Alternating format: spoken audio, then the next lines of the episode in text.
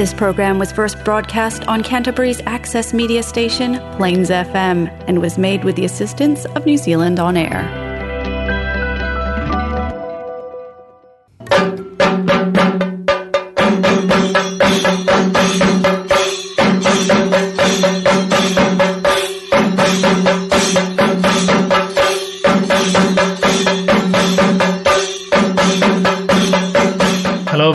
another episode of Namaste Kerala. നമ്മുടെ May ഷോയിലേക്ക് എല്ലാവർക്കും സ്വാഗതം. അപ്പോൾ ഇന്ന് നമ്മുടെ കൂടെ ഉള്ളത് ഞാൻ ആർ ജെ വിപ്സ് ആണ് നിങ്ങളുടെ കൂടെ ഇന്നുള്ളത്. അപ്പോൾ എല്ലാവർക്കും ഒരിക്കൽ കൂടി നമ്മുടെ ഷോയിലേക്ക് സ്വാഗതം. നമ്മുടെ ഷോ നിങ്ങളെല്ലാവരും കേൾക്കുന്നുണ്ട് എന്ന് അറിഞ്ഞാൽ ഒരുപാട് സന്തോഷം. നമുക്ക് എല്ലാ മാസവും നമുക്ക് എന്റെ പോഡ്കാസ്റ്റ് അതായത് ഡൗൺലോഡ്സിന്റെ നമ്പേഴ്സ് കിട്ടും. അപ്പോൾ നമ്മൾ അപ്ഡേറ്റ്സ് നമുക്ക് കിട്ടും. അപ്പോൾ the numbers are looking pretty good. അപ്പോൾ thank you for your support. നിങ്ങളുടെ കണ്ടിന്യൂസ് സപ്പോർട്ട് നമുക്ക് ആവശ്യമാണ്. അപ്പോൾ ഹോപ്പ്ഫുള്ളി ഞങ്ങൾ തരുന്ന എല്ലാ ഇൻഫർമേഷൻ നിങ്ങൾക്ക് ഹെൽപ്ഫുൾ ആണെന്നുള്ളതാണ് നമ്മുടെ ഒരു എക്സ്പെക്ടേഷൻ. അപ്പോൾ എന്തെങ്കിലും നിങ്ങളുടെ ഫീഡ്ബാക്സ് എന്തെങ്കിലും ഞങ്ങൾ അറിയിക്കുക. പിന്നെ എന്താണ് നമ്മുടെ ഈ ഇന്നത്തെ ഷോയുടെ നമ്മൾ സംസാരിക്കാൻ പോകുന്ന കാര്യങ്ങൾ? മെയിനായിട്ട് നമ്മൾ കുറച്ച് നമ്മളിപ്പം വിന്ററിലേക്ക് കിടക്കാണല്ലോ. അപ്പോൾ നമ്മൾ വിന്ററിലേക്ക് പറ്റിയ കുറച്ച് ആക്ടിവിറ്റീസ്, പോകാൻ പറ്റിയ കുറച്ച് സ്ഥലങ്ങൾ, പിന്നെ നമ്മുടെ മൂവി റിവ്യൂസ് ഉണ്ടാവും, പിന്നെ നമ്മുടെ ക്രഷസ് അപ്ഡേറ്റ്സ്, അങ്ങനെ കുറച്ച് വളരെ ഇൻട്രസ്റ്റിംഗ് ആയിട്ടുള്ള കുറച്ച് കാര്യങ്ങളാണ് നമ്മൾ പറയാൻ വേണ്ടിയിട്ട് ഉദ്ദേശിക്കുന്നത്. അപ്പോൾ സ്പെഷ്യലി വിജയ് പറഞ്ഞ പോലെ വിന്റർ ആവാണ്. അപ്പോൾ നമുക്ക് ഓൾറെഡി അതിന്റെ തണുപ്പൊക്കെ ഫീൽ ചെയ്ത് തുടങ്ങി. നേരത്തെ ജാക്കറ്റുകളൊക്കെ പുറത്തു വന്നു തുടങ്ങി. പിന്നെ നേരത്തെ രാത്രിയായി തുടങ്ങി. അതെ, നേരത്തെ രാത്രിയാവുന്നു. അങ്ങനത്തെ കാര്യങ്ങളൊക്കെ നടന്നുകൊണ്ടിരിക്കുകയാണ്. ഞാൻ നേരത്തെ ഷോയിൽ നമ്മൾ കൊടുക്കുന്ന അപ്ഡേറ്റ്സിന്റെ കാര്യം പറഞ്ഞപ്പോഴാണ് സ്പെസിഫിക്കലി ഒന്ന് ഓർത്ത്, ഞങ്ങൾ റീസെന്റ്ലി ഒരു യാത്ര പോയിട്ടുണ്ടായിരുന്നു. അപ്പൊ അത് നമ്മുടെ ആരോ ടൗണിൽ ഓട്ടം ലീവ്സ് ഒക്കെ ഒന്ന് കാണാൻ വേണ്ടിയിട്ട് പോയതാണ്. ഒരുപാട് വർഷമായി ഞങ്ങൾ യാത്ര ചെയ്തിട്ട് ആ സമയത്ത്.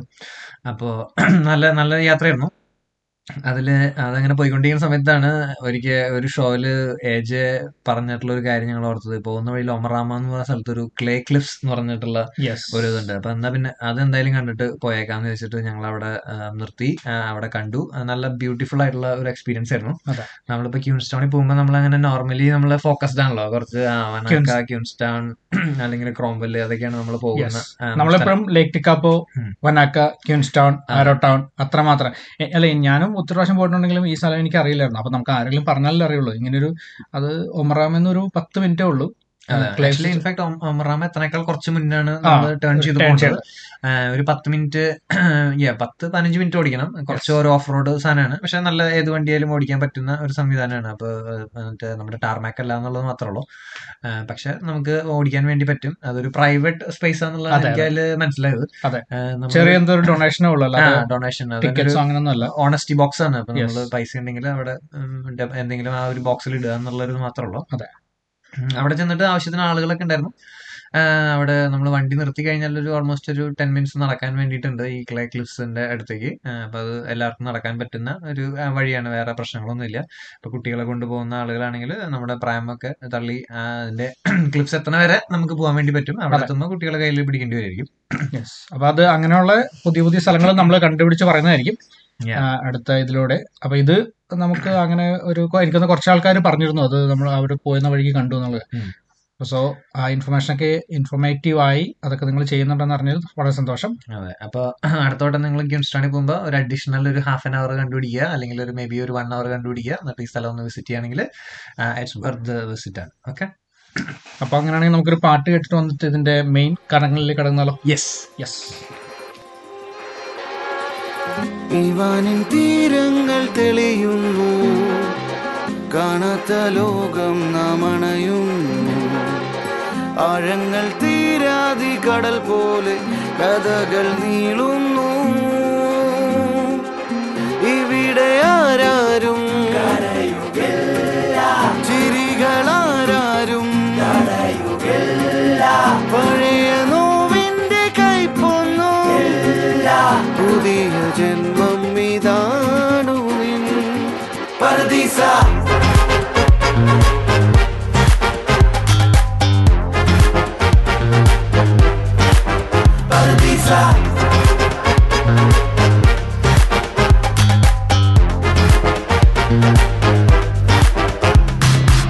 നെഞ്ചോരം മോഹങ്ങൾ നിറയുമ്പോൾ നാമെല്ലാം ഈ മണ്ണിലൊരുപോലെ നീ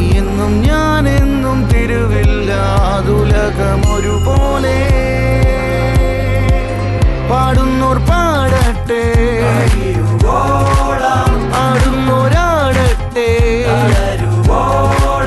ചേരുന്നോരൊന്നായി ചേരട്ടെ, അതിനു കെൽപ്പുള്ള ഭൂമി നിൻ പർദീസ.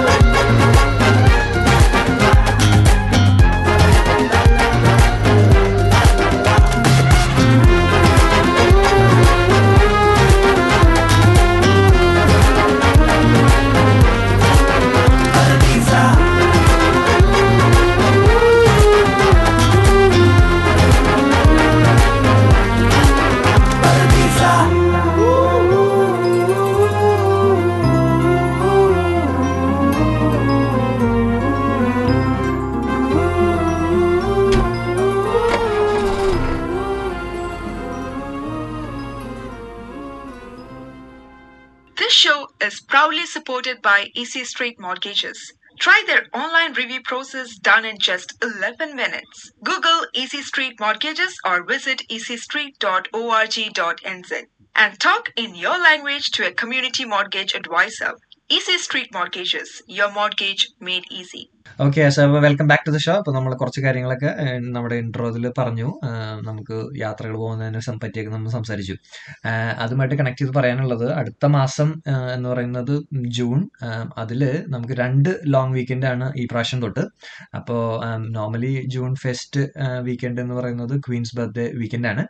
അപ്പോൾ അത് കൂടാണ്ട് ഈ വർഷം തൊട്ട് നമ്മൾ മാറ്ററിക്ക് പുതിയൊരു പബ്ലിക് ഹോളിഡേ നമുക്ക് കിട്ടിയിരിക്കുകയാണ്, നമ്മൾ ഹിസ്റ്ററിയുടെ ഭാഗമായിട്ട് ആദ്യമായിട്ടുള്ള പബ്ലിക് ഹോളിഡേ എൻജോയ് ചെയ്യാൻ വേണ്ടി നമ്മളിവിടെ ഉണ്ട്. അത് മാത്രമല്ല, നേരത്തെ എന്ന് പറഞ്ഞു കഴിഞ്ഞാൽ ഭയങ്കര പാടായിരുന്നു. കാരണം ജൂണിൽ 6th തീർന്നു കഴിഞ്ഞാൽ പിന്നെ ഒക്ടോബർ ആകണം. ഇപ്പം അതിന്റെ ഇടയ്ക്ക് ഒരെണ്ണം കൂടെ ജൂൺ അവസാനം വന്നപ്പോൾ കൈൻഡ് ഓഫ് ജൂലൈ, കാരണം 24th 24th ഫ്രൈഡേ ആണ്. സോ 24th 25th 26th അങ്ങനെ ഒരു ലോങ് വീക്കെൻഡ് ഉണ്ട്. അപ്പൊ എന്തെങ്കിലും യാത്രകളൊക്കെ പ്ലാൻ ചെയ്യുന്നവർ അല്ലെങ്കിൽ വേറെ എന്തെങ്കിലും ഗ്യാതറിംഗോ ഗെറ്റ് ടുഗദർ ഒക്കെ പ്ലാൻ ചെയ്യുന്നവർക്ക് അത് നല്ലൊരു ടൈമാണ്. അപ്പൊ നമ്മൾ ഒരു മാസത്തിൽ തന്നെ 2 ലോങ് വീക്കെൻഡ് ഉണ്ട്. അതപ്പോ നമുക്ക് ഇതുപോലുള്ള യാത്രകൾ പ്ലാൻ ചെയ്യാവുന്നതാണ്. പിന്നെ ഒരു കാര്യം എന്ന് പറഞ്ഞാൽ നമ്മൾ ഡ്രൈവ് ചെയ്യുകയാണെങ്കിൽ one of the main thing എന്ന് പറഞ്ഞാൽ നമ്മുടെ ഫ്യൂവൽ പ്രൈസസ് ഒക്കെ നല്ല കൂടി പൊക്കോണ്ടിരിക്കുകയാണ്. അതെ അതെ, അപ്പൊ കുറച്ച് ഗവൺമെന്റ് സബ്സിഡൈസ് എനിക്ക് തോന്നുന്നു 25 സെന്റ്സ് അങ്ങനെ എന്തോ സബ്സിഡൈസ് ചെയ്തിട്ടുണ്ട്. അതിപ്പോ തീരുമല്ലേ, 3 മാസത്തേക്കല്ലേ, എന്തൊരു ലിമിറ്റഡ് ടൈം ഫ്രെയിമിലാണ്. പക്ഷെ അപ്പൊ അത് സ്റ്റിൽ ജൂണിൽ അവൈലബിൾ ആണെന്നുള്ള തോന്നുന്നു. അപ്പൊ എന്തെങ്കിലും keep an eye out for the fuel prices, അല്ലെങ്കിൽ ഹൈബ്രിഡ് കാറുകളോ ഇലക്ട്രിക് കാറുകളോ പല പല. ചിലപ്പം ഇറ്റ് മൈ ബി ഈസിയർ ഇങ്ങനെ ഫ്ലൈ ചെയ്യുന്നതായിരിക്കും, ചിലപ്പം അതൊരു ചോയ്സ് ആണ്. ആക്ച്വലി ജസ്റ്റാർ കുറെ ഡീലുകളൊക്കെ ഉണ്ടായിരുന്നു. ടിക്കറ്റ് എടുത്തു, ഞാൻ ഓക്ലൻഡ് ടിക്കറ്റ് എടുത്തു. എനിക്കൊന്നും അവര് $26 to $49 വരെയൊക്കെ ടിക്കറ്റുകളുണ്ട്. പല ദിവസങ്ങളിലും അവൈലബിൾ ആണ്, ജൂണിലും ജൂലൈയിലും ഒക്കെ. നമ്മൾ $26 പെട്രോൾ അടിച്ച് ആഷ്ബട്ടൺ വരെ പോകാൻ പറ്റില്ല. അപ്പൊ $26 ഓക്ലൻഡ് വരെ പോവാം. അതെ, അപ്പൊ എന്തായാലും അതും ഒരു ഓപ്ഷൻ ആണ്. അപ്പൊ എന്തായാലും അങ്ങനത്തെ ഇതൊക്കെ ഉണ്ടെങ്കിൽ, നമ്മൾ യാത്ര ചെയ്യാൻ പ്ലാൻ ഉണ്ടെങ്കിൽ അതൊക്കെ ഒന്ന് നോക്കുന്നതല്ലേ. നമ്മൾ സൗത്ത് ആലൻഡ് തന്നെ നിൽക്കേണ്ട ആവശ്യമില്ലല്ലോ. അതെ, നമുക്ക് ഓപ്ഷൻസ് ഉണ്ട്, വെല്ലിംഗ്ടൺ, ഓക്ലൻഡ്. അതെ, എപ്പോഴും ജസ്റ്റ് ചീപ്പർ പ്രൈസസ് ഇടാറുണ്ട്. അങ്ങനെ ഒരു $49 ഈ ഫ്യൂവൽ പ്രൈസ് വെച്ച് നോക്കുമ്പോൾ $49 ട്രാവൽ ചെയ്ത് തിരിച്ചു വരിക എന്ന് പറയുന്നത് അത് നല്ലൊരു ഡീലാണ്. പക്ഷെ നമ്മൾ അവിടെ ചെന്നിട്ട് പിന്നെ വേറെ ഓൾട്ടർനേറ്റീവ് ട്രാൻസ്പോർട്ട് അറേഞ്ച്മെന്റ്സ് ഉണ്ടാക്കണം. അതെ അതെ അതെ. പിന്നെ ജെറ്റ് സ്റ്റാറിനാണ് ആക്ച്വലി ഒരു ക്ലബ് ജെറ്റ് സ്റ്റാർ എന്ന് പറഞ്ഞിട്ടുള്ളൊരു മെമ്പർഷിപ്പ് ഉണ്ട്. അപ്പോൾ അത് എടുക്കുകയാണെങ്കിൽ നമുക്ക് സ്ലൈറ്റ്ലി ഇപ്പോൾ നമ്മൾ ജെറ്റ് സ്റ്റാറിൽ ടിക്കറ്റ് ബുക്ക് ചെയ്യാൻ പോകുമ്പോൾ നമുക്ക് കാണാം ഒരു പ്രൈസ് റെഡ് കളറിൽ എഴുതിയിട്ടുണ്ടാവും, വേറൊന്നും ബ്ലൂ കളറിൽ എഴുതിയിട്ടുണ്ടാവും. അപ്പോൾ നോർമലി ആ ക്ലബ് ജെറ്റ് സ്റ്റാറിൻ്റെ പ്രൈസിംഗ് ആണ് അത് കുറച്ച് ഷാർപ്പായിട്ടുണ്ടാവുക. ചില സമയത്ത് നമുക്ക് $6 $7 ഒരു ടിക്കറ്റിൽ കുറച്ച് കിട്ടും. അപ്പോൾ നമ്മളിപ്പോൾ ഒരു ഫാമിലി ആയിട്ട് ട്രാവൽ ചെയ്യുന്ന ആൾക്കാരാണെങ്കിൽ ഓരോ ടിക്കറ്റിന് അത്രയും പൈസ കുറച്ച് കിട്ടുന്നുണ്ടെങ്കിൽ അത് നല്ല ചിലപ്പോൾ ലോങ് റണ്ണിൽ അത് ലാഭമായിരിക്കും. മെമ്പർഷിപ്പിന് തന്നെ $50-$55 ആണ് നോർമലി മെമ്പർഷിപ്പിനല്ലേ. അപ്പൊ അത്ര ഉള്ളെങ്കിൽ മേ ബി നമ്മള് ഒരു ഫ്രീക്വന്റ് ആയിട്ട് ഒരു 2-3 പ്രാവശ്യം ട്രാവൽ ചെയ്ത് തന്നെ അതിനേക്കാൾ ബെറ്റർ ആയിട്ട് ചില ടിക്കറ്റിൽ എപ്പോഴും ലൈക്ക് $6 കൂടുതലൊക്കെ ഡിസ്കൗണ്ട് കിട്ടാറുണ്ട്. അതെ, അപ്പൊ അതൊക്കെ നോക്കുക. അപ്പൊ സ്മാർട്ടായിട്ട് എല്ലാ ഡോളറും സേവ് ചെയ്യാൻ വേണ്ടിയിട്ട് നോക്കുക. നമ്മളെല്ലാവരും ന്യൂസിൽ കേൾക്കുന്ന ഒരു കാര്യമാണ് നമ്മുടെ ഇൻഫ്ലേഷൻ വളരെ ഹൈ ആണ്, കോസ്റ്റ് ഓഫ് ലിവിംഗ് ഭയങ്കര ഹൈ ആണ്. അപ്പൊ ഇങ്ങനത്തെ കാര്യങ്ങളൊക്കെ നമ്മൾ കേൾക്കുന്നതാണ്. അപ്പൊ എല്ലായിടത്തും സേവ് ചെയ്യാൻ പറ്റുന്ന ഓപ്ഷൻസ് ഒക്കെ നമ്മളൊന്ന് ഷെയർ ചെയ്യാൻ വേണ്ടി നോക്കണമെന്നുള്ളൂ. വേറൊരു അപ്ഡേറ്റ് എന്ന് പറഞ്ഞു കഴിഞ്ഞാൽ നമ്മളിപ്പോൾ റീസെൻ്റ്ലി നമ്മൾ കേട്ട് കാണും നമ്മുടെ ബോർഡർ റീ ഓപ്പണിംഗ് ആണ്.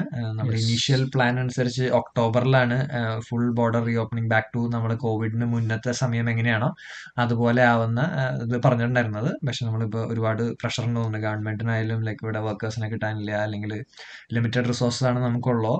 അപ്പോൾ ബിസിനസ്സസ് ഒക്കെ സ്ട്രഗിൾ ചെയ്യാണ് ആൾക്കാരെ കിട്ടാത്തതുകൊണ്ട്. അപ്പോൾ ഭയങ്കര ഒരു ജോബ് മാർക്കറ്റിൽ ഭയങ്കര ഒരു കോമ്പറ്റീഷൻ ഉണ്ടെന്നുള്ളതാണ് നമ്മുടെ ന്യൂസ് റിപ്പോർട്ട്സ് എല്ലാം പറയുന്നത്. യെസ്. അപ്പോൾ 31st ജൂലൈ തൊട്ട് 31st ജൂലൈ തൊട്ട് നമുക്ക് രണ്ടാമത് ഇനി വിസയ്ക്കൊക്കെ അപ്ലൈ ചെയ്യാൻ വേണ്ടിയിട്ട് എല്ലാ നമ്മുടെ ബോർഡേഴ്സ് ഓപ്പൺ ആവുകയാണ്. ബോർഡേഴ്സ് ടെക്നിക്കലി ഓപ്പൺ ആണ് 31st ജൂലൈ തൊട്ട്. പക്ഷെ നമുക്ക് അന്ന് തൊട്ട് തന്നെയാണ് വിസയ്ക്ക് അപ്ലൈ ചെയ്യാൻ വേണ്ടി പറ്റുന്നത്. അപ്പോൾ നാച്ചുറലി അത് വിസ അപ്ലൈ ചെയ്ത് കിട്ടിയതിന് ശേഷമായിരിക്കും നമുക്ക് ട്രാവൽ ചെയ്യാൻ വേണ്ടി പറ്റുന്നത്.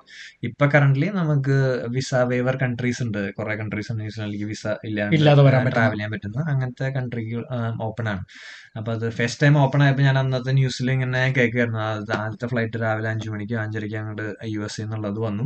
അന്നത്തെ ദിവസം തന്നെ വേറെ 20-something ഫ്ലൈറ്റ്സ് വരുന്നുണ്ടെന്നുള്ളത്. അപ്പോൾ ഓട്ടോമാറ്റിക്കലി അത് നമുക്ക് പല കാര്യങ്ങളിൽ ഡിഫറൻസ് ഉണ്ടാക്കുന്നില്ല കൂടുതൽ ആൾക്കാർ ഇങ്ങോട്ട് വരുന്നതിന്റെ. പിന്നെ എനിക്കൊന്ന് സ്റ്റുഡൻസും വന്നു തുടങ്ങുമല്ലോ നമ്മുടെ ഇന്ത്യയിൽ നിന്ന്, മെയിനായിട്ട് സ്റ്റുഡൻസ് വന്നു തുടങ്ങും. അപ്പൊ നമ്മുടെ എക്കണോമി കുറച്ചും കൂടി ബെറ്റർ ആയിരിക്കും. യെസ്, നമുക്ക് കൂടുതൽ ഇവിടെ നമുക്ക് ആൾക്കാർ സ്പെൻഡ് ചെയ്യാൻ വേണ്ടിയിട്ട് ഇങ്ങോട്ട് വരുന്ന ഒരു ഓപ്ഷനാണ്. എനിക്കത് സ്റ്റുഡൻസ് വന്നു കഴിഞ്ഞാൽ തന്നെ കുറെ ഇപ്പം എംപ്ലോയേഴ്സിനൊക്കെ ഭയങ്കര ഹെൽപ്ഫുൾ ആയിരിക്കും. ഇപ്പൊ കാരണം ഈ പാർട്ട് ടൈം ആയിട്ട് പണ്ട് സ്റ്റുഡൻസ് ഇഷ്ടം പോലെ ഉണ്ടായിരുന്നു.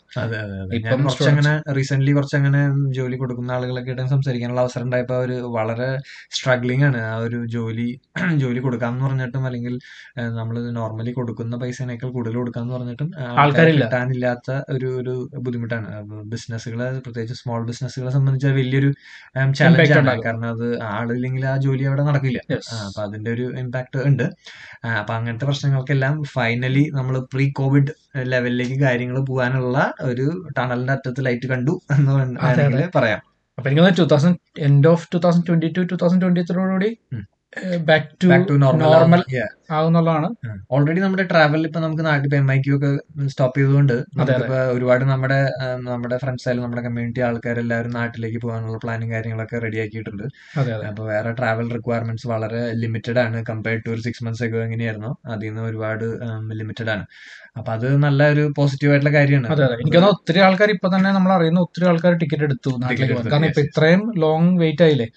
കാരണം ഓൾറെഡി 2 വർഷമൊക്കെ നാട്ടിൽ പോകാതെ ഇരുന്ന ആൾക്കാരുണ്ടാവും. അപ്പൊ 3rd year പോകാന്ന് വിചാരിച്ചിട്ട് ഇപ്പൊ 2-3 വർഷം ആയില്ലേ അത് വിചാരിക്കുന്നു. അപ്പൊ സോ ടിക്കറ്റുകളൊക്കെ നിങ്ങൾ പോകാൻ നോക്കുന്നുണ്ടെങ്കിൽ നിങ്ങൾ എല്ലായിടത്തു നിന്നും പ്രൈസ് കോഡ്സ് ഒക്കെ എടുത്ത്. അതെ, ഇപ്പൊ സ്റ്റിൽ നമുക്ക് എമിറേറ്റ്സും സിംഗപ്പൂർ എയർലൈൻസ് എല്ലാം ഓപ്ഷൻസ് നോർമൽ ഓപ്ഷൻസ് കുറെ ഓൺ ആയിട്ടുണ്ടെന്നുള്ളതാണ് നമ്മുടെ ഒരു അണ്ടർസ്റ്റാൻഡിങ്. കാരണം ഇപ്പൊ റീസെന്റ്ലി പറഞ്ഞിട്ടുള്ള എല്ലാ ആൾക്കാരും സിംഗപ്പൂർ എയർലൈൻസ് വഴിയാണ് ടിക്കറ്റ് എടുക്കണെന്നുള്ളത്. അതെ, സിംഗപ്പൂർ എയർലൈൻസ് ആണ് ഏറ്റവും ഈസിയർ വേ ഓഫ് ട്രാവൽ. കാരണം ഷോർട്ടസ്റ്റ് ടൈമും കോസ്റ്റും. അതെ അതെ. പിന്നെ ദുബായ് ഉണ്ട്, ഓപ്ഷൻ ഉണ്ട്. അപ്പൊ അതെനിക്കൊന്ന് ഓക്ലൻഡിൽ നിന്ന് ഫ്ലൈ ചെയ്യണം. ഓസ്ട്രേലിയ ടച്ച് ചെയ്യും തോന്നുന്നു ഓസ്ട്രേലിയ. പക്ഷെ ദുബായിൽ ചിലപ്പോൾ ഹോൾട്ട് കാണാൻ ചാൻസ് ഉണ്ട്. ഞങ്ങള് കഴിഞ്ഞ വർഷം യാത്ര ചെയ്തപ്പോൾ ഈ മറ്റേ എമിറേറ്റ്സ് വഴിയാണ് യാത്ര ചെയ്തത്. പക്ഷെ അത് ഓസ്ട്രേലിയ ആയിരുന്നില്ല, ഓക്ലൻഡിൽ നിന്ന് മലേഷ്യയിലാണ് ഫ്യൂൽ സ്റ്റോപ്പ് ആണ്. അങ്ങനെ മലേഷ്യ പിന്നെ ദുബായ് അല്ലേ. പിന്നെ ദുബായ്. അപ്പൊ ചിലപ്പോൾ സിമിലർ തന്നെയായിരിക്കും. ബട്ട് എനിവേ നമ്മുടെ ഓപ്ഷൻസ് ഒരുപാട് ഇപ്പോൾ ഓപ്പൺ ആണ്. അപ്പോൾ അത് നമുക്കൊരു അഡ്വാൻറ്റേജ് ഡെഫിനറ്റ്ലി ആണ്. നാട്ടിൽ പോകാനും നമ്മുടെ ഫ്രണ്ട്സും ഫാമിലിയൊക്കെ ആയിട്ട് കാച്ചപ്പ് ചെയ്യാനും അല്ലെങ്കിൽ അവിടെയുള്ള നമ്മുടെ ഫ്രണ്ട്സും ഫാമിലിക്കും ഒക്കെ നമ്മളെ ഒന്ന് ഇവിടെ വിസിറ്റ് ചെയ്യാനൊക്കെയുള്ള options finally after long 2.5 years. അതെ അതെ, എനിക്കൊന്നും ഇവിടെ ഉള്ളവരാണെങ്കിലും ഒത്തിരി പേര് പേരൻസിനെ കൊണ്ടുവരാനുള്ളവരും അതെ അതെ ഇപ്പൊ ഒന്നും നടക്കാതെ വന്നതാണല്ലോ. ഇനിയിപ്പം പതുക്കെ ഇനിയിപ്പോ ജൂലൈ കഴിഞ്ഞ് കഴിഞ്ഞാൽ ആൾക്കാർക്ക് പേരൻസിനൊക്കെ വന്ന് വിസിറ്റ് ചെയ്യണമെങ്കിലോ അങ്ങനെയൊക്കെയുള്ള കാര്യങ്ങൾ നടക്കും. ഓ യെസ്, അപ്പോൾ അതാണ് നമ്മുടെ ബോർഡർ ഓപ്പണിംഗ് അതിൻ്റെയുള്ള എല്ലാ അപ്ഡേറ്റ്സും കാര്യങ്ങളും. അപ്പോൾ നിങ്ങളെല്ലാവരും അതിൻ്റെ അഡ്വാൻറ്റേജ് എടുക്കുന്നവരെല്ലാം അഡ്വാൻറ്റേജ് എടുക്കുക, യാത്ര ചെയ്യുക, ഫ്രണ്ട്സിനും ഫാമിലിയായിട്ടൊക്കെ ആയിട്ട് കാച്ചപ്പ് ചെയ്യുക. ഓക്കെ, നമുക്കൊരു പാട്ട് കേട്ടിട്ട് തിരിച്ചു വന്നാലോ? യെസ്.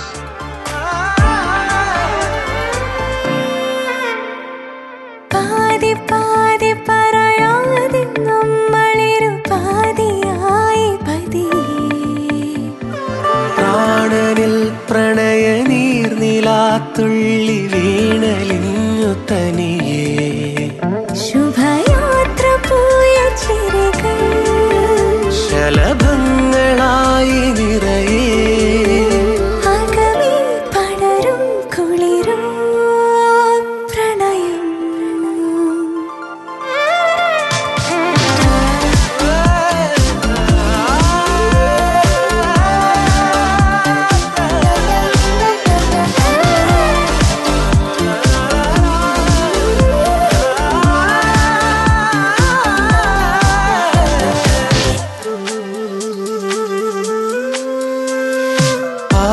പാതി പറയാതെ നമ്മളിരുപാതിയായി പതിയേ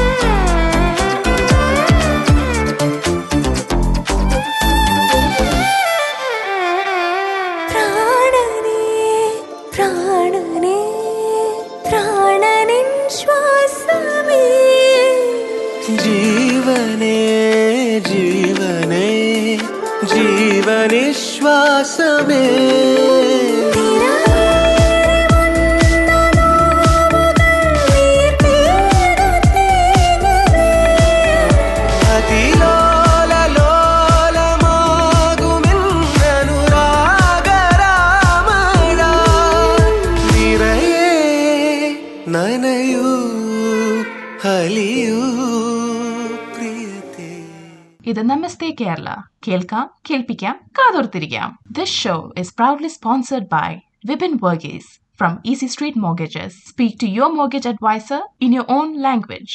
Vipin Varghese, easy street mortgages. So welcome back. എല്ലാവർക്കും പാട്ട് ഇഷ്ടപ്പെട്ടെന്ന് വിചാരിക്കുന്നു. പിന്നെ അടുത്തായിട്ട് നമുക്ക് കുറച്ച് മൂവി റിവ്യൂസ് ചെയ്യാം. ഇപ്പോൾ എനിക്കൊന്ന് ഒത്തിരി മൂവീസ് ഇറങ്ങുന്നുണ്ട് ഭയങ്കര. ഇപ്പം ഹിന്ദി, മലയാളം, ഇപ്പം എനിക്കൊന്ന് OTT വന്നതോടുകൂടി എല്ലാത്തരം പടങ്ങളും എല്ലാവരും കണ്ടു തുടങ്ങി. മലയാളം, തമിഴ്, കന്നഡ, എല്ലാ പടങ്ങളും ഏത് ഭാഷയിലാണെങ്കിൽ കാണാനുള്ള ഓപ്ഷൻ ഉണ്ട്. പക്ഷെ അത് എല്ലാ സമയത്തും അത്ര ഒരു സക്സസ്. എനിക്ക് ചില സിനിമകൾ കാണുമ്പോൾ ഞാൻ ചോദിക്കും എന്തിനാണ് ഞാൻ മലയാളത്തിൽ കണ്ടത്. ആ ഡയലോഗ് ഡെലിവറിയും നായകന്റെ വരവും തമ്മിൽ യാതൊരു ബന്ധമില്ലാത്തൊരു സെറ്റപ്പാണ്. ഞാൻ എനിക്ക് തോന്നുന്നത് നമ്മുടെ അല്ലു അർജുൻ്റെ പടം ഉണ്ടായിരുന്നല്ലോ, അതിന്റെ ആണ് മലയാളം വേർഷൻ കണ്ടുപോയി. അത് കണ്ടപ്പോൾ ഞാൻ വിചാരിച്ചു ഇത് ആ മലയാളം വേർഷനിൽ കണ്ടതുകൊണ്ട് അതെനിക്ക് ഇഷ്ടപ്പെട്ടില്ല. നമ്മുടെ പുഷ്പ അത് എനിക്ക് തോന്നുന്നു തമിഴിലോ അല്ലെങ്കിൽ ഹിന്ദിയിലോ തെലുങ്കിലോ അതിന് ഒറിജിനൽ ഭാഷ കാണുന്നതാണ് ഏറ്റവും നല്ലത്. അതെ, എനിക്ക് തോന്നുന്നു അത് തന്നെയായിരിക്കും കുറച്ച് നല്ലത്. വന്നിട്ട് നമ്മൾ എന്തായാലും സബ് ടൈറ്റിൽ പല സ്ഥലത്തും നമ്മൾ വായിക്കാൻ നോക്കി പോകുന്നുണ്ട്. അതെ, പിന്നെ എനിക്കത് മൂവിയുടെ കഥ മനസ്സിലാകാതിരിക്കില്ല. എന്തായാലും പടം ഏത് രീതിയിൽ കണ്ടാലും മലയാളത്തിൽ എനിക്ക് തോന്നുന്ന ഒരു അതിന്റെ ഒരു ട്രാൻസ്ലേഷൻസ് അത്ര കറക്റ്റ് അല്ല. സംടൈംസ് നമുക്ക് അത്ര ഒരു ചിലപ്പോ നായകന് നമ്മൾ ഉദ്ദേശിക്കുന്ന ആ സൗണ്ട് ആയിരിക്കും ചിലപ്പോൾ അത് വരുന്നില്ല. അതെ അതെ അതെ, ആ ഒരു സംഭവമാണ്. എന്തായാലും കഴിഞ്ഞ മാസം 2 പല നല്ല സിനിമകളും ഇറങ്ങി. അതിൽ മച്ച് വൈറ്റഡ് ആയിട്ട് ഇറങ്ങിയിട്ടുള്ള ഒരു സിനിമയായിരുന്നു KGF Chapter 2. അപ്പൊ അത് അറ്റ്ലീസ്റ്റ് കുറെ ആൾക്കാരെങ്കിലും കണ്ടിട്ടുണ്ടാവും എന്നുള്ളത് വിചാരിക്കുന്നു. അപ്പൊ അതിനെ പറ്റിയാണ് നമ്മൾ ആദ്യം സംസാരിക്കാൻ വേണ്ടി പോകുന്നത്. അതെനിക്കൊന്ന് KGF കാണുവാണെങ്കിൽ ഐ തിങ്ക് തിയേറ്റർ ആയിരിക്കും ഫസ്റ്റ് ചോയ്സ്. ഡെഫിനറ്റ്ലി തിയേറ്ററിൽ കണ്ട് എനിക്ക് പടം അത്യാവശ്യം ഇഷ്ടപ്പെട്ടു. പക്ഷെ പടത്തിന്റെ അങ്ങനെയുള്ള പടം കാണാൻ പോകുമ്പോൾ ആ ഒരു ലോജിക് ഒന്നും നോക്കി അങ്ങനെ പോകരുത്. അതാണ് റോക്കി ബൈ ഇങ്ങനെ ചെയ്യുന്നത്. അതെ അതെ അതെ. പിന്നെ അതെനിക്കൊന്ന് ഏറ്റവും നല്ലൊരു തിയേറ്ററിൽ എക്സ്പീരിയൻസ് ആണ്. കാരണം അതിന്റെ സൗണ്ട്, അതൊക്കെയാണ് എന്റെ എഡിറ്റിങ്, അതൊക്കെയാണ് എന്റെ മെയിൻ സംഭവം. ബാക്ക്ഗ്രൗണ്ട് സ്കോർ അല്ല. അതെ അതെ. അപ്പൊ എനിക്കന്ന് അത് ഒറ്റിറ്റിൽ വരുന്നുണ്ട്, ഞാൻ തിയേറ്ററിലാണ് കണ്ടത്. അത് എക്സ്ട്രീം സ്ക്രീനിൽ കണ്ടാൽ കണ്ടു കഴിഞ്ഞു കഴിഞ്ഞാൽ അതിന്റെ ആ ശരിക്കും അത്രയും പൈസ കൊടുത്ത് എടുത്തേക്കുന്ന പടം എന്തുകൊണ്ട് അത്രയും പൈസ മുടക്കിയെന്ന് അതെ നമുക്ക് മനസ്സിലാവും. ഞാൻ അത് ആക്ച്വലി കോവിഡ് കഴിഞ്ഞിട്ട് ഒരു ഓൾമോസ്റ്റ് ഒരാഴ്ച കഴിഞ്ഞിട്ടാണ് പോയി കണ്ടത്. അപ്പോൾ സ്റ്റിൽ അതിന്റെ ഒരു ഇയർ ഇൻഫെക്ഷനും കാര്യങ്ങളൊക്കെ എനിക്കുണ്ടായിരുന്നു. എന്റെ ചെവി ഇങ്ങനെ അധികം ഒരു ചെവി ഇങ്ങനെ അടഞ്ഞിരിക്കണ പോലെയായിരുന്നു. അത് തിയേറ്ററിൽ പോയിട്ട് KGF കണ്ടോടുകൂടി ആ ചെവിയുടെ കാര്യം ഏതാണ്ട് ഒരു തീരുമാനം എന്ന് പറഞ്ഞ പോലെ ഭയങ്കര സൗണ്ട് എഫക്ട്സ് ആണ്. നമ്മൾ ഈ എൻടെക്സിലെ ബിഗ് സ്ക്രീൻ, മറ്റേ വലിയ സ്ക്രീൻ, എക്സ്ട്രീം സ്ക്രീനിലാണ് കണ്ടത്. അപ്പൊ ഈ സൗണ്ട് ഇങ്ങനെ കഴിയുന്നില്ല, ഫുൾ ഇടിയും വെടിവെപ്പും ഫുൾ വെടിവെപ്പാണ് പരിപാടികളാണ്. ഇപ്പൊ ഈ ഇടി വെടിവെപ്പും കഴിഞ്ഞ് കഴിഞ്ഞാൽ റോക്കി ബായി ഉടനെ പോകുന്നത് അടുത്ത വെടിവെപ്പിന് വേണ്ടിയിട്ടാണ് റോക്കി ബായി പോയിക്കൊണ്ടിരിക്കുന്നത്. അപ്പൊ സ്ലോ മോഷനിൽ നടക്കണം, അപ്പോൾ ബാക്ക്ഗ്രൗണ്ട് സ്കോർ വരും. ഇപ്പൊ സൗണ്ട് ഇല്ലാത്ത ഒരു സമയം അതിൽ കാര്യമായിട്ടില്ല, ഫുൾ ടൈം സൗണ്ടാണ്. അതെ, എനിക്കൊന്ന് അതിന്റെ ക്യാമറ വർക്ക്സും പിന്നെ സൗണ്ടും മെയിൻ ഇതെനിക്ക് തോന്നുന്നത്. കഥയൊക്കെ നമ്മള് ഏകദേശം ഈ KGF ഫസ്റ്റ് കണ്ടവർക്ക് മനസ്സിലാവും എന്തായിരിക്കും അതിന്റെ ഒരു ഏകദേശ കഥ ഐഡിയ, എന്തൊക്കെയാണ് നടക്കാൻ പോകുന്നുള്ളത്. അതെ, ലാസ്റ്റ് ഒരു ക്ലൂ ഉണ്ട്, KGF 3 വരുന്നുണ്ടെന്നുള്ള ഒരു ക്ലൂ ഉണ്ട്. കുറെ പേര് സിനിമയുടെ പേര് എഴുതി കാണിച്ചപ്പോൾ ഇറങ്ങിപ്പോയി, പക്ഷെ അവർക്ക് അത് കാണാൻ വേണ്ടി അത് കഴിഞ്ഞിട്ടാണ് കാണിക്കുന്നത്. അപ്പൊ ഞാനും താഴെ വന്നതാണ്, ജസ്റ്റ് ഡോറിന്റെ പുറത്തേക്ക് ഇറങ്ങാൻ പോയതാണ്. Chapter 3 എൻഡ് വന്ന എഴുത്തെല്ലാം കഴിഞ്ഞിട്ടാണ് പിന്നെ ഒരു പോർഷൻ. അപ്പൊ Chapter 3 ഒരു സംഭവം ഇട്ടിട്ടുണ്ട് ലാസ്റ്റിലേക്ക്. സോ ഇനി KGFന്റെ ഒരു 3 Part 3 വരുന്നുണ്ട്. അപ്പൊ എന്തായാലും KGF Chapter 2 നല്ലൊരു തിയേറ്റർ എക്സ്പീരിയൻസ് ആയിരുന്നു. നല്ല ആക്ഷനും അല്ലെങ്കിൽ ഒരു നായകന്റെ ഒരു ഭയങ്കര പവർഫുൾ ഒരു ഹീറോ എന്നുള്ള ഒരു ഫീലിംഗ് ആണ് സിനിമ കണ്ടിട്ട് എനിക്ക് കിട്ടിയത്. നേരത്തെ പറഞ്ഞ പോലെ ലോജിക്കിനൊന്നും പ്രത്യേകിച്ച് വാല്യൂ ഇല്ല, എന്നാലും നമുക്ക് അങ്ങനെ ഒരു ഫീലിംഗ് ആണ്, ഒരു മാസ് എന്റർടൈനർ. അതെ, മാസ് എന്റർടൈനർ എന്ന് പറഞ്ഞാൽ ഇതാണ് ശരിക്കും. റോക്കി ബായി അവിടെ ആറാടുകയായിരുന്നു ശരിക്കും. അതെ അതെ അതെ, റോക്കി ബായി അതാണ് ശരിക്കുള്ള ആറാട്. അതെ, അതാണ് ശരിക്കുള്ള ആറാട്ട്. റോക്കി ബായി എന്തായാലും തകർത്തത്. അപ്പൊ KGF Chapter 3 വേണ്ടിയിട്ട് അത് എനിക്ക് തോന്നുന്നു നിങ്ങൾ ഇപ്പൊ തിയേറ്ററിൽ കാണാൻ പറ്റിയില്ലെങ്കിൽ ഡെഫിനറ്റ്ലി നല്ലൊരു സൗണ്ട് സിസ്റ്റത്തിൽ OTT വരുന്നുണ്ട്. സോ അത് കാണാൻ പറ്റിയ ഈ മാസം അവസാനം എനിക്ക് 27th-നോ 28th-നോ അങ്ങോട്ട് OTT പ്രൈമില് റിലീസ് ആവുന്നുണ്ട്. പിന്നെ അത് almost 1000 crore rupees already cover ചെയ്താണ് കഴിഞ്ഞു. അപ്പൊ നമുക്ക് അങ്ങനെ നമ്മുടെ ഇന്ത്യൻ ഹിസ്റ്ററിയിൽ വളരെ ലിമിറ്റഡ് സിനിമകളാണ് ഈ 1000 crore എന്നൊക്കെ പറഞ്ഞല്ലേ. 1000 crore ഒരു പടം കളക്ട് ചെയ്യാന്ന് പറഞ്ഞു കഴിഞ്ഞാൽ അതെ, അപ്പൊ അത് ഈ പറഞ്ഞ ചെറിയൊരു സമയം കൊണ്ട് സിനിമ കളക്ട് ചെയ്തിരിക്കുകയാണ്. അപ്പൊ ഒരു ഗ്ലോബൽ വലിയ സക്സസ് ആണ്. അപ്പൊ എല്ലാവരും കണ്ടിട്ടുണ്ടാവും വിചാരിക്കുന്നു. കാണാത്ത ആൾക്കാരാണെങ്കിൽ നമ്മൾക്ക് ഇപ്പൊ OTT വരുമ്പോൾ എല്ലാവർക്കും കാണാനുള്ള അവസരം. അപ്പൊ അത് പറഞ്ഞപ്പോ തന്നെയാണ് മറ്റേ ഇതുപോലെ തന്നെ ഒരു പടം വന്നേക്കുന്നതാണ് നമ്മുടെ RRR. അതും ഒരു തിയേറ്ററിലേക്ക് എക്സ്പീരിയൻസ് ആണ്. അത് പിന്നെ രാജമൗലിയാണ്. എനിക്കൊന്ന് KGFനെക്കാളും ആ പടത്തിലും എനിക്ക് ഇഷ്ടപ്പെട്ടു. അതിനകത്തും ഇത് മെയിൻ ആയിട്ടുള്ളത് സൗണ്ട്, പിന്നെ അതിന്റെ പിക്ചറൈസേഷൻ, ഓരോ ഫ്രെയിമും അടിപൊളിയാണ്. അടിപൊളി ഫ്രെയിമാണ്. പിന്നെ രണ്ടുപേരും നല്ലതായിട്ട് അഭിനയിച്ചിട്ടുണ്ട്, രാംചരണും ജൂനിയർ NTR. പിന്നെ അതിനകത്ത് എല്ലാവരും നല്ല അടിപൊളിയാണ്. അപ്പൊ എനിക്കൊന്ന് പക്ഷെ ഈ മെയിനായിട്ട് എനിക്കൊന്ന് മലയാളത്തിൽ നിന്നും ഇങ്ങനെ കന്നഡ അങ്ങനെയുള്ള മൂവീസിലേക്കുള്ള വ്യത്യാസം എനിക്കൊന്ന് അവരുടെ പടത്തിന്റെ ചെലവ് 200 crore. നമ്മുടെ അവിടെ മലയാളത്തില് ഏറ്റവും നല്ലൊരു പടം കളക്ട് ചെയ്യുന്നത് 150 crore. 50 crore ഇപ്പൊ നമ്മുടെ നാട്ടിൽ അങ്ങനെയല്ല, 50 crore ക്ലബ്ബിൽ കയറി, 100 crore ക്ലബ്ബിൽ കയറി. ഇതിപ്പോ 1000 crore ക്ലബിലാണ് അതും കയറുന്നത്. അതെ, RRRഉം 1000 crore ക്ലബിലാണ് ഇതുള്ളത്. ഞാൻ സിനിമ കണ്ടിട്ടില്ല, പക്ഷെ അതിലെ പാട്ടും അങ്ങനെ അതിലൊരു ഡാൻസ് വളരെ എല്ലാ ഇൻസ്റ്റാഗ്രാമിലും ഫേസ്ബുക്കിലൊക്കെ എപ്പോഴും കാണാം. എനിക്കൊന്ന് അത്രയും സമയം എടുത്താണ് അവർ എടുക്കുന്നത്. ഇപ്പം ഈ രാജമൗലിയുടെ ഒക്കെ ഇപ്പം ബാഹുബലി 1, 2 വന്നു. അത് കഴിഞ്ഞിട്ട് അവർ എത്ര വർഷമാണ്, 2-3 വർഷം കൂടുമ്പോൾ ഒരു പടം ഇറക്കുമെങ്കിലും അവരത് ഡെഫിനറ്റ്ലി അത്രയും പൈസ എനിക്കൊന്ന് 10-200 crore ചെലവുണ്ടെങ്കിൽ അത് 10 പടം പിടിച്ച പോലെയാണ്. അതെ അതെ അതെ, അത് എന്തുകൊണ്ട് അത്ര സമയം എടുത്തു എന്നുള്ളത് നമുക്ക് ആ പടം കാണുമ്പോൾ മനസ്സിലാവും. ഡെഫിനറ്റ്ലി ലോട്ട് ഓഫ് ഇൻവെസ്റ്റ്മെന്റ് ആണ്, അല്ലെങ്കിൽ ആ ഒരു ഒരുപാട് ടാലൻസ് നമുക്ക്. അതെ അതെ അതെ, അതിനകത്ത് ഗ്രാഫിക്സ് ഒക്കെ ശരിക്കും എനിക്കൊന്ന് പുലിമുരുങ്ങലിനെ പുലിയെ കണ്ടപ്പോൾ ഞാൻ ഹാപ്പി ആയിരുന്നു. പക്ഷേ RRRനത്തെ പുലിയെ കണ്ടപ്പോൾ പേടിയായി. യെസ്, അതൊരു ഫ്രെയിമിൽ വന്നു കഴിഞ്ഞാൽ അതിനകത്ത് ആ പുലി അത് ഗ്രാഫിക്സ് ആണ് നമുക്ക് അത് ഭയങ്കര പാടാണ് മനസ്സിലാക്കിയെടുക്കാൻ. നല്ല രീതിയിലാണ് ഇത്രയും അടിപൊളിയായിട്ട് ചെയ്തേക്കാം. ഞാനത് ക്വിക്ലി പറഞ്ഞപ്പോഴാണ് ഇതിന്റെ ഈ നമ്മുടെ KGF സിനിമയുടെ എഡിറ്റിംഗ് ചെയ്തിരിക്കുന്നത് വളരെ യങ് ആയിട്ടുള്ള ഒരു പയ്യനാണ്. സ്റ്റോറി ഇങ്ങനെ വായിക്കായിരുന്നു. അപ്പൊ അതിൽ പറയുന്നത് ആള് KGF Chapter 1 സിനിമ കണ്ടിട്ട് അതിന്റെ എന്തോ ട്രെയിലർ എഡിറ്റ് ചെയ്തിട്ട് എന്തോ ട്രെയിലർ പോലെ സാധനം ഉണ്ടാക്കിയിട്ട് അത് ഇവരുടെ സിനിമ ഉണ്ടാക്കിയ ആൾക്കാരുടെ ശ്രദ്ധയിൽപ്പെട്ടിട്ട് ആളെ ട്രെയിൻ ചെയ്യിച്ചിട്ട് ആള് തന്നെയാണ് ഈ പടം. 21 years വെരി യങ് ആണ്. 19 or 20 അങ്ങനെ എന്തോ 19-20 അത്ര. അപ്പൊ ഇപ്പൊ ഉള്ള ഓപ്പർച്യൂണിറ്റീസേ എവിടുന്നാണ് വരുന്നതെന്നുള്ള സാധാരണ നമ്മള് സിനിമ പറയുന്നത് നമ്മൾ വളരെ എക്സ്പീരിയൻസ്ഡ് ആയിട്ടുള്ള ആ ഡയറക്ടർ അല്ലെങ്കിൽ ഇങ്ങനെ ഇങ്ങനെയൊക്കെയുള്ള പറയുന്നത്. അപ്പൊ അതിലായാലും അപ്പൊ ആ ടാലന്റ് ഉള്ള ആൾക്കാർക്കുള്ള ഓപ്പർച്യൂണിറ്റി എന്നുള്ള രീതിയിലാണ് ഞാൻ വിചാരിക്കുന്നത്. അത് ഇത്രയും വലിയ ബിഗ് ബഡ്ജറ്റ് പടങ്ങളില് ആള് ചെയ്ത ഒരു വർക്ക് കണ്ടിട്ട് ഇത് ചെയ്യിപ്പിക്കണമെങ്കിലേ അതാ എനിക്കൊന്ന് അത് ആള് നന്നായിട്ട് അത് എഡിറ്റ് ചെയ്തിട്ടുണ്ട്. ആ പടത്തിനകത്ത് എഡിറ്റിംഗ് ഒക്കെ മെയിൻ സാധനമാണ്. യെസ്, ഇതാണ് അപ്പം നമ്മൾ കണ്ടിട്ടുള്ള രണ്ട് നല്ല കലക്കൻ പടം. പിന്നെ വേറൊരു പടം ഞാൻ കണ്ടു 2 ദിവസം മുന്നേ നെറ്റ്ഫ്ലിക്സിൽ, ബീസ്റ്റ് എന്ന് പറഞ്ഞിട്ട്. ബീസ്റ്റ് വിജയുടെ നമ്മുടെ KGF വരണേക്കാൾ 1 ദിവസം മുന്നാണ് ആക്ച്വലി റിലീസായത് തിയേറ്ററിൽ. പക്ഷെ അത് ഭയങ്കര ഒരു എക്സാജറേറ്റഡ് ആയിട്ടുള്ള ഒരു മൂവിയാണ് വിജയുടെ. തമിഴ് വിജയ് ഫാൻസിന് വേണ്ടിയുള്ള മൂവീസ് കുറെ ഉണ്ട്.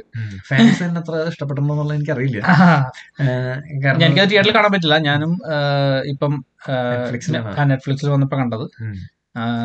ഇഷ്ടപ്പെട്ടോന്ന് ചോദിച്ചു കഴിഞ്ഞാൽ അതിനകത്ത് വിജയുടെ ഒരു രക്ഷാപ്രവർത്തനങ്ങളാണ്. അതെ അതെ അതെ, ഇപ്രാവശ്യം കുറച്ച് അധികം ആൾക്കാരുണ്ടായിരുന്നു. അതിലെല്ലാവരും രക്ഷപ്പെടുത്തിയിരിക്കുകയാണ്. അപ്പൊ നെറ്റ്ഫ്ലിക്സ് ഉള്ളവരൊക്കെ അത് കാണാം. ഡെഫിനറ്റ്ലി നമുക്ക് ഒരു ടൈം ഭയങ്കര സീരിയസ് ആയിട്ട് കാണേണ്ട കാര്യമില്ല. അതെ, വൺ ടൈം വാച്ച്, റിലാക്സ് ചെയ്തിരുന്നിട്ട് കാണാവുന്ന ഒരു സിനിമയാണ്. ആളിങ്ങനെ ചെറിയൊരു വില്ലേജ് സേവ് ചെയ്ത് തുടങ്ങിയതാണ്. ഇപ്പൊ എവിടെയാ നിൽക്കുന്നത്? അതെ, ഒരാളെ രക്ഷപ്പെടുത്തി തുടങ്ങിയതാണ്. ഇപ്പൊ ഹൈടെക് മോളുകളൊക്കെ അല്ലെങ്കിൽ അതിൽ കുടുങ്ങിയിരിക്കുന്ന ആൾക്കാർ രക്ഷപ്പെടുത്തി തുടങ്ങിയിട്ടുണ്ട്.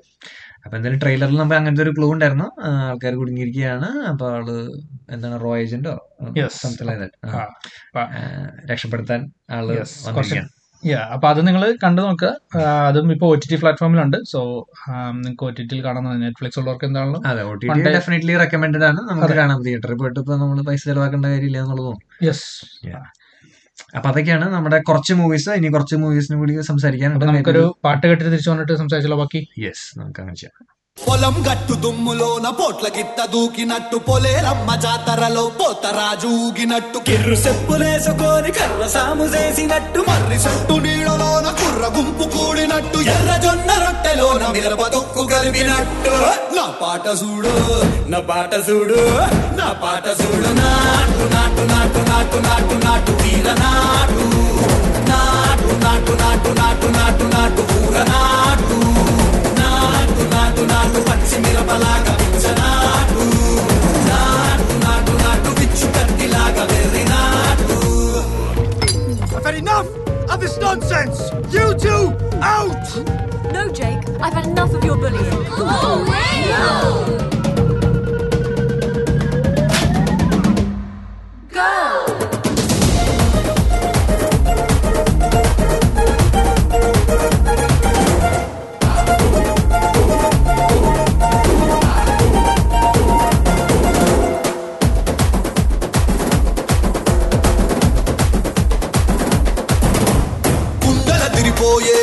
దండన కరమోగినట్టు సెవెలు సిల్లు పడేలాగా కీసు పిట్ట కూసినట్టు ఏలు సిటికెలేసేలా చెప్పాలం సాగినట్టు కాలు సింధు తొక్కేలా తుమ్మారం రేగినట్టు ఒళ్ళు చెమట పట్టేలా వీరంగం చేసినట్టు నా పాట చూడు నా పాట చూడు నా పాట చూడు నాటు నాటు నాటు నాటు నాటు నాటు వీర నాటు నాటు నాటు నాటు నాటు నాటు నాటు వీర నాటు నాటు నాటు నాటు చెట్ట పారలాగ చెట్ట నాటు నాటు నాటు నాటు కబోతలాగ దిక్క నాటు.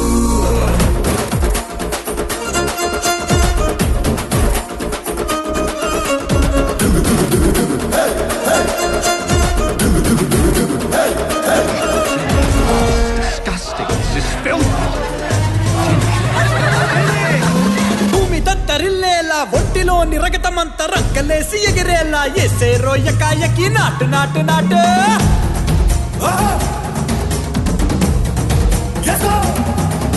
అరే దుమ్ము దుమ్ము దులిపేలా లోపలున్న పానమంతా కుటుముకులాడేలా దూకేరో సరాసరి నాటు నాటు నాటు నాటు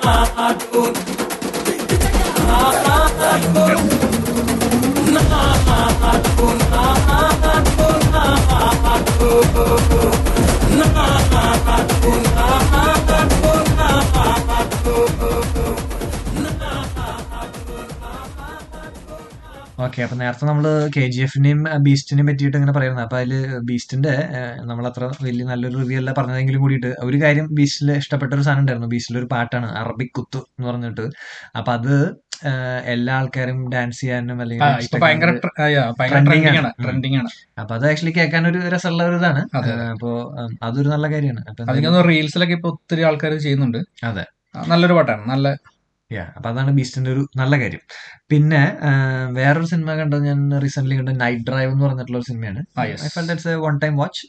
കുറച്ചൊരു ചെറിയൊരു സ്റ്റോറിയാണ്, കാര്യമായിട്ട് കോംപ്ലക്സ് ആയിട്ടുള്ള കാര്യങ്ങളൊന്നും ഇല്ല. ഒരു കുറച്ച് കാര്യങ്ങൾ നടക്കുന്നു, അതിന് അവസാനം ഒരു ഒരു ദിവസത്തെ ഒരു കഥ പോലെ പോകുന്ന ഒരു നൈറ്റ് ഡ്രൈവിന് പോകുന്നു. അത്യാവശ്യം എല്ലാവർക്കും കുറച്ചൊരു ത്രില്ലർ മോഡല് പോകുമെങ്കിലും കണ്ടിരിക്കാൻ ഒരു പടമാണ്. നന്നായിട്ട് കഥ പറഞ്ഞ് പോയിട്ടുണ്ട്. വൺ ടൈം വാച്ച് ചെയ്യാൻ വേണ്ടിയിട്ട് സ്പെഷ്യലി നമ്മൾ OTT ആയതുകൊണ്ട് വേറെ നമ്മളൊരു എഫേർട്ട് ഒന്നും ഇടുന്നത്, നമുക്ക് റിലാക്സ്ഡ് ആയിട്ട് സമയത്ത് കാണാൻ പറ്റുന്ന ഒരു സാധനമാണ്. അപ്പോൾ I think that was good. പിന്നെ വേറൊരു സിനിമ റീസെന്റ്ലി കണ്ടത് നാരദൻ എന്ന് പറഞ്ഞിട്ടുള്ള സിനിമയാണ്. അത് ടൊവിനോ സിനിമയാണ്. അപ്പൊ അത് മീഡിയയുടെ ഇൻഫ്ലുവൻസ് എന്താണ്, ചാനലുകൾ എങ്ങനെയാണ് വർക്ക് ചെയ്യുന്നത് എന്നുള്ള കുറച്ച് അതിന്റെ ബാക്ക് എൻഡ് ഒക്കെ നമ്മളെ കൊണ്ട് ചിന്തിപ്പിക്കുന്ന കുറച്ചൊരു സിനിമയാണ്. സിനിമ സച്ച് എനിക്ക് ഭയങ്കരമായിട്ട് അങ്ങനെ ഇഷ്ടപ്പെട്ടില്ല, പക്ഷെ കുറച്ച് കാര്യങ്ങൾ നമ്മൾക്ക് ഓക്കെ അങ്ങനെ ആയിരിക്കും എന്നുള്ളത്. എനിക്ക് അതിന്റെ ട്രെയിലർ കണ്ടപ്പോൾ ഞാൻ ഒത്തിരി എനിക്കൊന്ന് പ്രതീക്ഷ കൊണ്ടായിരിക്കും. എനിക്ക് ആ പടം കണ്ടപ്പം അവരത് മൊത്തം അങ്ങനെ പറഞ്ഞില്ലല്ലോ, അല്ലെങ്കിൽ ആ പടം അത് എടുത്തത് കുറച്ചുകൂടെ മെച്ചമാക്കായിരുന്നു എന്ന് എനിക്ക് തോന്നി. പക്ഷെ എനിക്ക് അത്ര ഒരു ആക്ടിങ് വൈസ് ടൊവിനോ അത്ര ഒരു ഇപ്പൊ നമ്മള് മിന്നൽ മുരളി എല്ലാം കഴിഞ്ഞിട്ട് വന്നിട്ട് നോക്കുമ്പോ ടൊവിനോ ആദ്യമായിട്ടാണോ അങ്ങനെ ഒരു നെഗറ്റീവ് സൈഡുള്ള റോൾ ചെയ്യുന്നത് എനിക്ക് തോന്നുന്നത്. ചിലപ്പോ അതുകൊണ്ടായിരിക്കും. പക്ഷെ എനിക്ക് അതെ ടൊവിനോയുടെ ഒരു നോർമൽ പെർഫോമൻസിൽ നിന്ന് അത്ര പറ്റിയില്ല. ചില സമയത്ത് അങ്ങനെയാണ് ഒരു കൺസിസ്റ്റൻസി ഇല്ലാത്തൊരു ഫീലിംഗ് ആണ് എന്റെ ഒരു പേഴ്സണൽ തോട്ട്. ചില സമയത്ത് ചില സീനുകൾ നന്നായിട്ടാണ്, ചില സീനുകൾ ഒരു ആവറേജ് ആണെന്നുള്ള ഒരു ഫീലിംഗ് ആണ്. എന്തായാലും കുറച്ചായാലും ഇങ്ങനെ കുറച്ച് കാര്യങ്ങൾ നമ്മൾ മീഡിയയുടെ എങ്ങനെയാണ് അത് ഇൻഫ്ലുവൻസ് ചെയ്യുന്നത്, അല്ലെങ്കിൽ ആൾക്കാർ എങ്ങനെയായിരിക്കും ഒരു ന്യൂസ് ഉണ്ടാക്കുന്നത്, അല്ലെങ്കിൽ എനിക്കൊന്ന് ഒത്തിരി ആൾക്കാർക്ക് അറിയായിരിക്കും. പല പല ചാനലുകൾ ഇപ്പോൾ ഏതോ ഒരു ചാനല് നമ്മൾ ഇൻട്രൊഡ്യൂസ് ചെയ്തപ്പം, അല്ലെങ്കിൽ അവർ ആ ചാനല് പുറത്തേക്ക് വിട്ടപ്പം അവരൊരു സ്റ്റിങ് ഓപ്പറേഷൻ ചെയ്ത് അങ്ങനെ ഒരു ആ ഒരു കേസ് ഉണ്ടായിരുന്നു ഒരു ചാനലില്. അപ്പൊ അങ്ങനത്തെ കുറെ കാര്യങ്ങളൊക്കെയാണ്. അപ്പൊ നമുക്ക് വൺ ടൈം വാച്ചാണ്, നോട്ട് ബാഡ്. പിന്നെ ഏതാണ് ഇപ്പൊ റീസെന്റ്ലി? പിന്നെ റീസെന്റ്ലി ഞാനിപ്പം പുഴു, നമ്മുടെ മമ്മൂട്ടിയുടെ പടം, അതെനിക്കൊന്ന് ലോങ് വെയിറ്റഡ് മൂവിയാണ്. അത് OTT റിലീസാണ്, നമ്മുടെ സോണി ലൈവിലാണ്. അപ്പൊ സോണി ലൈവ് എനിക്കൊന്ന് കുറച്ച് നല്ല മൂവീസ് വരുന്നുണ്ട്. അങ്ങനെ ഒത്തിരി മൂവീസ് ഇല്ലെങ്കിലും ഇടയ്ക്ക് കുറെ മൂവീസ് അതിനകത്ത് റിലീസുണ്ട്. സോ അത് പുഴു ഇഷ്ടപ്പെട്ടോന്ന് ചോദിച്ചു കഴിഞ്ഞാൽ ആക്ച്വലി ഒരു മമ്മൂട്ടി ഒരു കൈൻഡ് ഓഫ് നെഗറ്റീവ് ഷെയ്ഡ് അതിനകത്ത് കുറച്ച് എനിക്ക് ആ പടം മസാജ് കണ്ടു കഴിഞ്ഞിട്ട് പിന്നെ നമുക്ക് ഒത്തിരി തോട്ട്സ് പ്രൊവോക്ക് ചെയ്യുന്ന കുറെ ഒരു പടമാണ്. അതിനകത്ത് എനിക്കൊന്ന് കുറെ അന്ന് നടന്നിട്ടുള്ള ഈ വർഗ ആൾക്കാർ, ഇങ്ങനെ ജാതി മതം അങ്ങനെയുള്ള ഒരു സെറ്റപ്പും ആക്ച്വലി കുഴപ്പമില്ല, വൺ ടൈം കാണാൻ പറ്റിയ ഒരുപാടാണ്. പിന്നെ അത് OTTക്ക് വേണ്ടി ആയതുകൊണ്ട് ഓക്കെയാണ്. എനിക്കത് വൺ ടൈം OTT വാച്ചബിൾ എന്ന് പറയാൻ പറ്റുള്ളൂ. പിന്നെ വേറൊരു സിനിമ ഇറങ്ങിയത് CBI 5 ആണ്. നിങ്ങൾക്ക് റിവ്യൂ പറയാൻ വേണ്ടിയിട്ട് ഞാനും കണ്ടിട്ടില്ല, ഏജയും കണ്ടിട്ടില്ല. ഇല്ല, പക്ഷെ നമ്മള് CBI നമ്മളിവിടെ തിയേറ്ററിൽ റിലീസ് ഉണ്ടായിരുന്നു. ഇപ്പൊ എന്താന്ന് വെച്ചാൽ ഒരു ഗുണം വെച്ച് കഴിഞ്ഞാൽ ഇവിടെ ഒത്തിരി മൂവീസ് ഇപ്പം ഓൾ ഓവർ ദ വേൾഡ് റിലീസായി. ഇപ്പൊ എല്ലാ മൂവീസും പണ്ട് കേരളത്തിലുള്ള മലയാളം മൂവീസ് എന്ന് പറഞ്ഞാൽ കേരളത്തിലോടും, തമിഴ് ആണെങ്കിൽ അവിടെ ഓടും, കുറച്ചൊക്കെ ഇങ്ങോട്ട് വരും. അവിടെ ഓടുന്നതാണ് നമ്മുടെ സക്സസ്. അതെ, 100 ദിവസം ഓടുന്നതാണ്. ഇതിപ്പം 20 ദിവസം കൊണ്ട് കാണിക്കാൻ പറ്റും. അതെ, ഇപ്പൊ എനിക്ക് 100 ദിവസം ഓടുന്ന പടങ്ങളിൽ അങ്ങനെ ഇല്ലല്ലോ. ഒരു 2 വീക്സ് ഓടിക്കഴിഞ്ഞാൽ ഗുഡ് മൂവീസ് ആണ്. കാരണം 2 വീക്സ് ഓടുന്നത് ഫുൾ ഇതാണ്. അതെ, ഓൾ ഓവർ വേൾഡ് ആണ്. കാരണം ഇപ്പൊ എല്ലായിടത്തും റിലീസ് ഉണ്ടല്ലോ. ഇപ്പം എന്തിന് ന്യൂസിലൻഡിൽ വരെ റിലീസസ് ഉണ്ട്. ഇപ്പൊ New Zealand, Australia, Middle East, USA, UK എല്ലായിടത്തും പടം റിലീസ് ചെയ്യണം. അപ്പൊ അതിന്റെ CBIയുടെ റിവ്യൂ നമ്മൾ കേട്ടത് ഒരു ആവറേജ് ആണെന്നുള്ള ഒരു റിവ്യൂ ആണ്. നമ്മള് ലൈക് വേറെ റിവ്യൂ പറയുന്ന ആളുകളുടെ അടുത്ത് നിന്ന് കേട്ടതും അല്ലെങ്കിൽ ഒരു ഫീഡ്ബാക്ക് അത് ഞാൻ കാണണമെന്ന് ഡെഫിനറ്റ്ലി വിചാരിച്ചിരുന്നതാണ്. പക്ഷെ അതിന്റെ ട്രെയിലർ ഒക്കെ കണ്ടു കഴിഞ്ഞപ്പോ CBI 5 വേണ്ടി വെയിറ്റ് ചെയ്തു. പക്ഷെ അതിന്റെ ട്രെയിലർ ഒക്കെ കണ്ടു കഴിഞ്ഞപ്പോ അതൊരു maybe OTT വന്നിട്ട് കാണാം എന്നുള്ളൊരു ഇതായി എനിക്ക്. പിന്നെ റിവ്യൂസ് കേട്ടത് അങ്ങനെ അനുസരിച്ചും ഇതുവരെ വന്നിട്ടുള്ള CBIകളിൽ ഏറ്റവും ഇതിനും തൊട്ട് മുമ്പത്തെ ഭാഗം അത്ര ഹിറ്റായിരുന്നെങ്കിൽ തോന്നുന്നു, പക്ഷെ അത്ര ഒരു റിവ്യൂ ഇല്ലായിരുന്നു. അപ്പൊ ആദ്യത്തെ സിനിമസ് കാണുമ്പോൾ അതെ അതെ അതെ ആദ്യത്തെ രണ്ട് എനിക്കൊന്ന് അതിന്റെ തേർഡ് പാർട്ട് എനിക്ക് ഭയങ്കര ഇഷ്ടപ്പെട്ടായിരുന്നു, നമ്മുടെ കലാമണിക്കുള്ള. യെസ്, അതെ അതെ അത് നല്ലൊരു ഇതായിരുന്നു. പക്ഷേ ഇതിലേക്ക് വരുമ്പം പതുക്കെ പതുക്കെ ഇപ്പൊ പക്ഷെ ഇതിനൊരു റെക്കോർഡുള്ളതെന്ന് വെച്ച് കഴിഞ്ഞാല് 5 പാർട്ട് മലയാളത്തില് വേറെ ഒരു സിനിമ ഉണ്ടെന്ന് എനിക്ക് തോന്നുന്നില്ല. അല്ല, ആ സിനിമയുടെ മാത്രം. അപ്പൊ അത് ആ സെയിം ഡയറക്ടറും same director, same actor, same script writer, ആ സെയിം പ്രൊഡ്യൂസർ, അങ്ങനെ ഒരു ഇത്ര ആൾക്കാർ ഒരുമിച്ച് ഒരു പടത്തില്. അതെ. ആ പിന്നെ സേതുരാമയ്യരായിട്ട് മമ്മൂട്ടി മാത്രമാണ്. പക്ഷെ ഇതുപോലെ സീക്വലുകൾ ഇഷ്ടം പോലെ വന്നിട്ടുണ്ടല്ലോ, പക്ഷെ വേറെ ആളുകൾ വരാം. ജെയിംസ് ബോണ്ട് മാറി മാറി വരുന്ന പോലെ. അതെ, ജെയിംസ് ബോണ്ട് വരുന്നോളെ അതിന് ഒത്തിരി സീക്വലുണ്ട്, പക്ഷെ അതിനകത്ത് ആൾക്കാർ മാറും, ആക്ടേഴ്സ് മാറും. ഇതിനകത്ത് ഇപ്പൊ ഡയറക്ടർ, ആക്ടർ, അങ്ങനെയുള്ള എല്ലാവരും നായകൻ സിമിലർ സെയിം ആൾക്കാരാണ്. നല്ലൊരു റെക്കോർഡാണ് അങ്ങനെ ഹോൾഡ് ചെയ്തിരിക്കുന്നത്. അപ്പൊ എന്തായാലും CBI 6 ഒരു ഗംഭീര വിജയമാവട്ടെ നമുക്ക്. പിന്നെ ഇനി വരാനിരിക്കുന്ന സിനിമകളിൽ OTT റിലീസിൽ 12th Man എന്ന് പറഞ്ഞിട്ട് മോഹൻലാൽ ജീത്തു ജോസഫിന്റെ ഒരു സിനിമ OTT റിലീസ് ആവുന്നുണ്ട്. അതെനിക്ക് തോന്നുന്നത് അത്യാവശ്യം ജീത്തു ജോസഫിന്റെ പടമായതുകൊണ്ടും മോഹൻലാൽ പ്രതീക്ഷകളാണ്. യെസ്, അത് ഹോപ്പ്ഫുൾ ത്രില്ലർ മൂടിലുള്ള പടമാണെന്ന് തോന്നുന്നു. ഓക്കെ, അപ്പൊ എന്തായാലും അത് വന്നിട്ട് അപ്പൊ നമ്മൾ അടുത്ത ഷോയിൽ ഇങ്ങനെ അതിന്റെ റിവ്യൂ പറയുന്നതായിരിക്കും. അതുപോലെ തന്നെ ഒരു പടമാണ് ഞാൻ വെയിറ്റ് ചെയ്തിരിക്കുന്നത്, 21 Grams പറഞ്ഞൊരു മൂവി ഇതിന്റെ ഇടയ്ക്ക് ഇറങ്ങിയിരുന്നു. അനൂപ് മേനോനാണ്. അത് ഒരു നല്ല ത്രില്ലർ മൂവിയാണെന്നുള്ളതാണ്. പക്ഷെ അത് എനിക്കൊന്ന് OTT റിലീസ് ഒന്നും അനൗൺസ് ചെയ്തിട്ടില്ലെന്ന് തോന്നുന്നു. അപ്പൊ അത് ഞാൻ വെയിറ്റിംഗ് ആണ്. അത് ഒരു അത്യാവശ്യം നല്ലൊരു ത്രില്ലർ, പണ്ടത്തെ പോലെ ആരാണ് എന്നുള്ളത് അറിയാതെ ലാസ്റ്റ് അത്രയും ഹോൾഡ് ചെയ്തിരുന്നത്. തിയേറ്റർ റിലീസ് ആയി ഓൾറെഡി. അത് ഇനി OTT വരുമെന്ന് പ്രതീക്ഷിച്ചിരിക്കുന്നു. എനിക്ക് തിയേറ്ററിൽ ഇവിടെ റിലീസ് ആയിട്ടില്ലാന്ന് തോന്നുന്നു. അത്ര വലിയൊരു ഒരു ബ്രഹ്മാണ്ഡ ചിത്രമൊന്നും അല്ലല്ലോ, പക്ഷെ ഒരു നല്ല പടമാണെന്നുള്ള റിവ്യൂ ഉണ്ട് നമ്മൾ കേൾക്കുന്നത്. Okay, good. അപ്പൊ ഇതൊക്കെയാണ് നമ്മുടെ ഈ പ്രാവശ്യത്തെ മൂവി റിവ്യൂസ്. അപ്പൊ ഹോപ്പ്ഫുള്ളി നിങ്ങൾ എൻജോയ് ചെയ്യുമെന്ന് വിചാരിക്കുന്നു. അപ്പൊ എന്തായാലും ഒരു പാട്ട് കേട്ടതിന് ശേഷം തിരിച്ചു വരാം.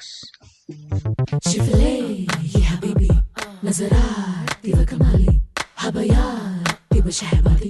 Let's click, lick the heck in me. Got views from the beach, so pretty. Attitude independent, big city. I grind, so I got big checks. I'm young, rich, and luxury. On the floor, you're scrolling. Neram pogum pokil petto naane. Ya ilahi basaki. Nannode hajattal. Kannil pettole. Yan side il ninnolam. Right side ninne kandolam. Aapurage vannolam. നിന്നെ നേരിലറിഞ്ഞോളാം, പിന്നെ N കണ്ണു തുറന്നോളാം, മെല്ലെ നെഞ്ചിൽ പെട്ടോളാം. Kerala to the Gulf, yo, I got the spotlight on me. Came with a dream and secured my spot. Top of the board, yo, money is the mood. Got you hungry for a taste like you're cooking my food. Taking my time, waiting on you, into the wild, raiding on you. Sending some mind, love a girl, monopolize, run the world. Locking it down, wearing a crown, shacking my wings, wearing it down. They're never gonna change this girl, bad bougie.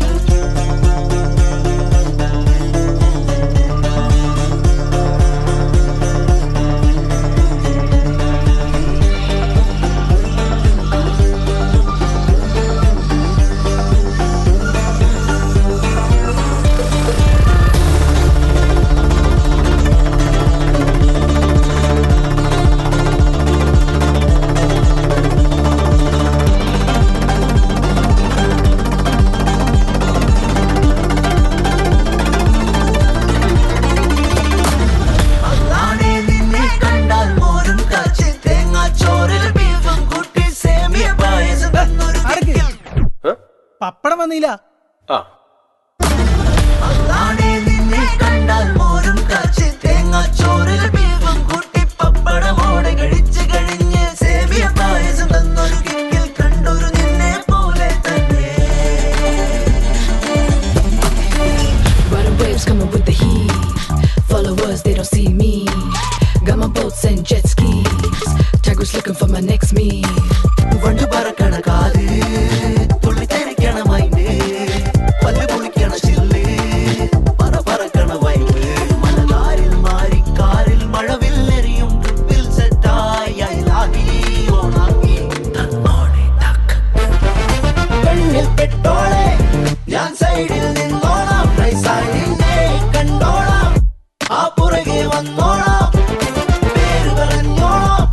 നിന്നെ നേരിലറിഞ്ഞോളാം, പിന്നെ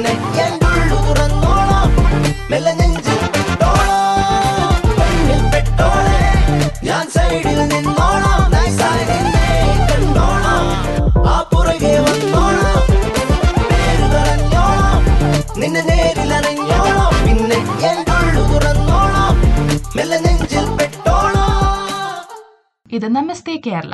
കേൾക്കാം, കേൾപ്പിക്കാം, കാതോർത്തിരിക്കാം. This show is proudly sponsored by Vipin Varghese from easy street mortgages. Speak to your mortgage adviser in your own language.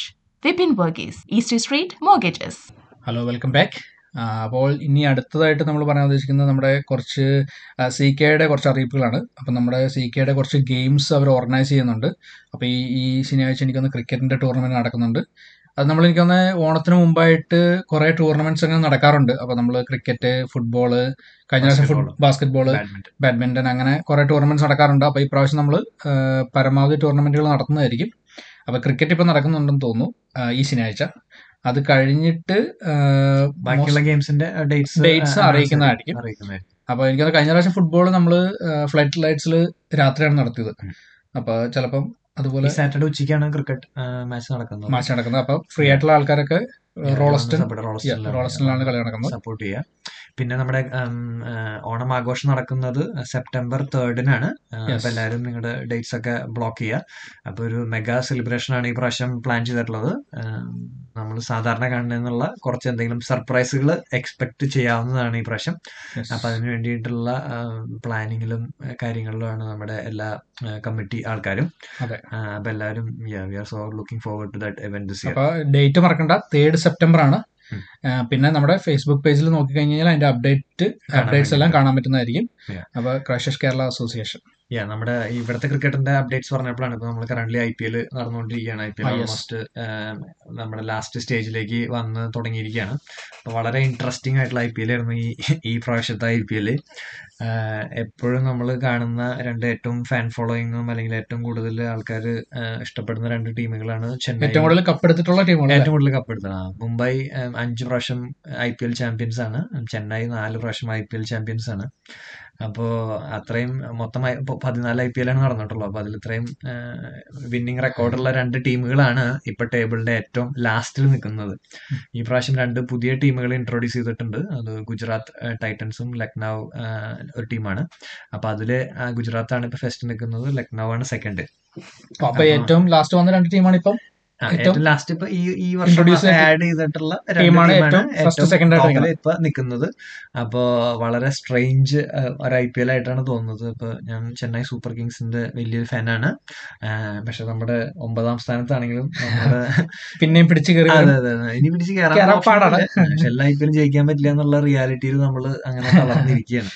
അപ്പൊ ഏതൊരു recently ഞാൻ ആ troll ഇങ്ങനെ വായിക്കായിരുന്നു. നമ്മുടെ ഭീഷ്മ സിനിമയില് ഒരാള് മമ്മൂട്ടീനെ പറ്റിയിട്ട് ഡയലോഗ് പറയല്ലോ, മമ്മൂട്ടിയുടെ ചേട്ടൻ ഒരു ഡയലോഗ് പറയും. അപ്പൊ അതിൽ പറയണ പോലെയാണ് ഇതിൽ പറയുന്നത്. എടാ, ചെന്നൈ മുംബൈ എന്ന് പറഞ്ഞിട്ടുള്ള ഒരു ടീം ഉണ്ടായിരുന്നു, പണ്ടത്തെ ചെന്നൈ മുംബൈ. അപ്പൊ അവരുടെ അന്നത്തെ കളി കണ്ടു കഴിഞ്ഞാല് നീയൊന്നും വായ തുറക്കില്ല എന്ന് പറയുന്ന പോലത്തെ ഒരു ഡയലോഗാണ്. പിന്നെ ആ ഡയലോഗ് പറഞ്ഞിരിക്കേണ്ട അവസ്ഥയിലാണ് ഇപ്പൊ നമ്മുടെ ചെന്നൈ ആൻഡ് മുംബൈ ഫാൻസിന്റെ കറന്റ് അവസ്ഥ. നമ്മുടെ സഞ്ജു സാംസൺ കറക്റ്റ്, അതാണ് നമുക്ക് സന്തോഷിക്കാനുള്ള ഒരു ന്യൂസ്. സഞ്ജു വളരെ നന്നായിട്ടാണ് ചെയ്യുന്നത്. ആദ്യമായിട്ടാണ് രാജസ്ഥാൻ റോയൽസിന്റെ ക്യാപ്റ്റനായിട്ട് സഞ്ജു കളിക്കുന്നത്. അപ്പോ നല്ല രീതിയിലാണ് സഞ്ജു ടീമിനെ ലീഡ് ചെയ്യുന്നത്. ടീം ഇപ്പൊ കറന്റ്ലി 3rd position ഉള്ളത്. അപ്പോ ഹോപ്പ്ഫുള്ളി നമ്മുടെ പ്ലേ ഓഫ്സിലേക്ക്, അതായത് top 4 വരാൻ പറ്റുമെന്ന് വിചാരിക്കണം. അപ്പൊ സാധ്യതയുള്ള ഒരു ഇതാണ്. പക്ഷെ എന്നാലും നമുക്കൊരു സന്തോഷമാണല്ലോ നമ്മുടെ ആൾക്കാർ അവിടെ. IPL വേറെ മലയാളീസ് കളിക്കുന്നുണ്ട്, വേറെ ഒരുപാട് മലയാളീസ് കളിക്കുന്നുണ്ട്. സഞ്ജുവിന്റെ ടീമിൽ തന്നെ ഒരു ദേവദത്ത് പഠിക്കൽ എന്ന് പറഞ്ഞിട്ട് ഒരു മലയാളി കളിക്കുന്നുണ്ട്. അപ്പൊ എന്റെ ഒരു സ്റ്റംപ് മൈക്കിന്റെ ഒരു വീഡിയോ വന്നിട്ടായിരുന്നു, അങ്ങോട്ട് മാറിക്കിടാന്ന്. അപ്പോ അപ്പൊ നമ്മള് ഇന്റർനാഷണൽ ലെവലിൽ, നാഷണൽ ഇതിൽ കളിക്കുമ്പോഴും മലയാളം സംസാരിച്ച് പറയാനുള്ള ഒരു ഓപ്ഷൻസ്. പിന്നെയും കുറെ മലയാളികൾ കളിക്കുന്നുണ്ട്. എനിക്ക് എല്ലാവരുടെയും ഡീറ്റെയിൽസ് കറക്റ്റ് ആയിട്ട് അറിയില്ല, പക്ഷെ ഇവർ രണ്ടുപേരാണ് നമുക്ക് സ്റ്റാൻഡ് ഔട്ട് ചെയ്യുന്ന ആൾക്കാർ. ശ്രീശാന്ത് ആക്ച്വലി ഈ പ്രാവശ്യം ഓപ്ഷന് പേര് കൊടുത്തിട്ടുണ്ടായിരുന്നു, കിട്ടിയില്ല, ആരും എടുത്തില്ല എന്നുള്ള ഒരു സിറ്റുവേഷൻ ആണ്. അപ്പോൾ എന്തായാലും അപ്പൊ IPL ഇനി ഈ മാസം അവസാനം അത് കഴിയും. അപ്പോൾ നിങ്ങൾ സ്റ്റിൽ നിങ്ങളുടെ ടീമിനെയൊക്കെ സപ്പോർട്ട് ചെയ്യുക. അതാണ് നമ്മുടെ CK അപ്ഡേറ്റ്സ് പ്ലസ് നമ്മുടെ IPL അപ്ഡേറ്റ്സ്. അപ്പോൾ നമുക്കൊരു പാട്ട് കേട്ടിട്ട് തിരിച്ചു വരാം.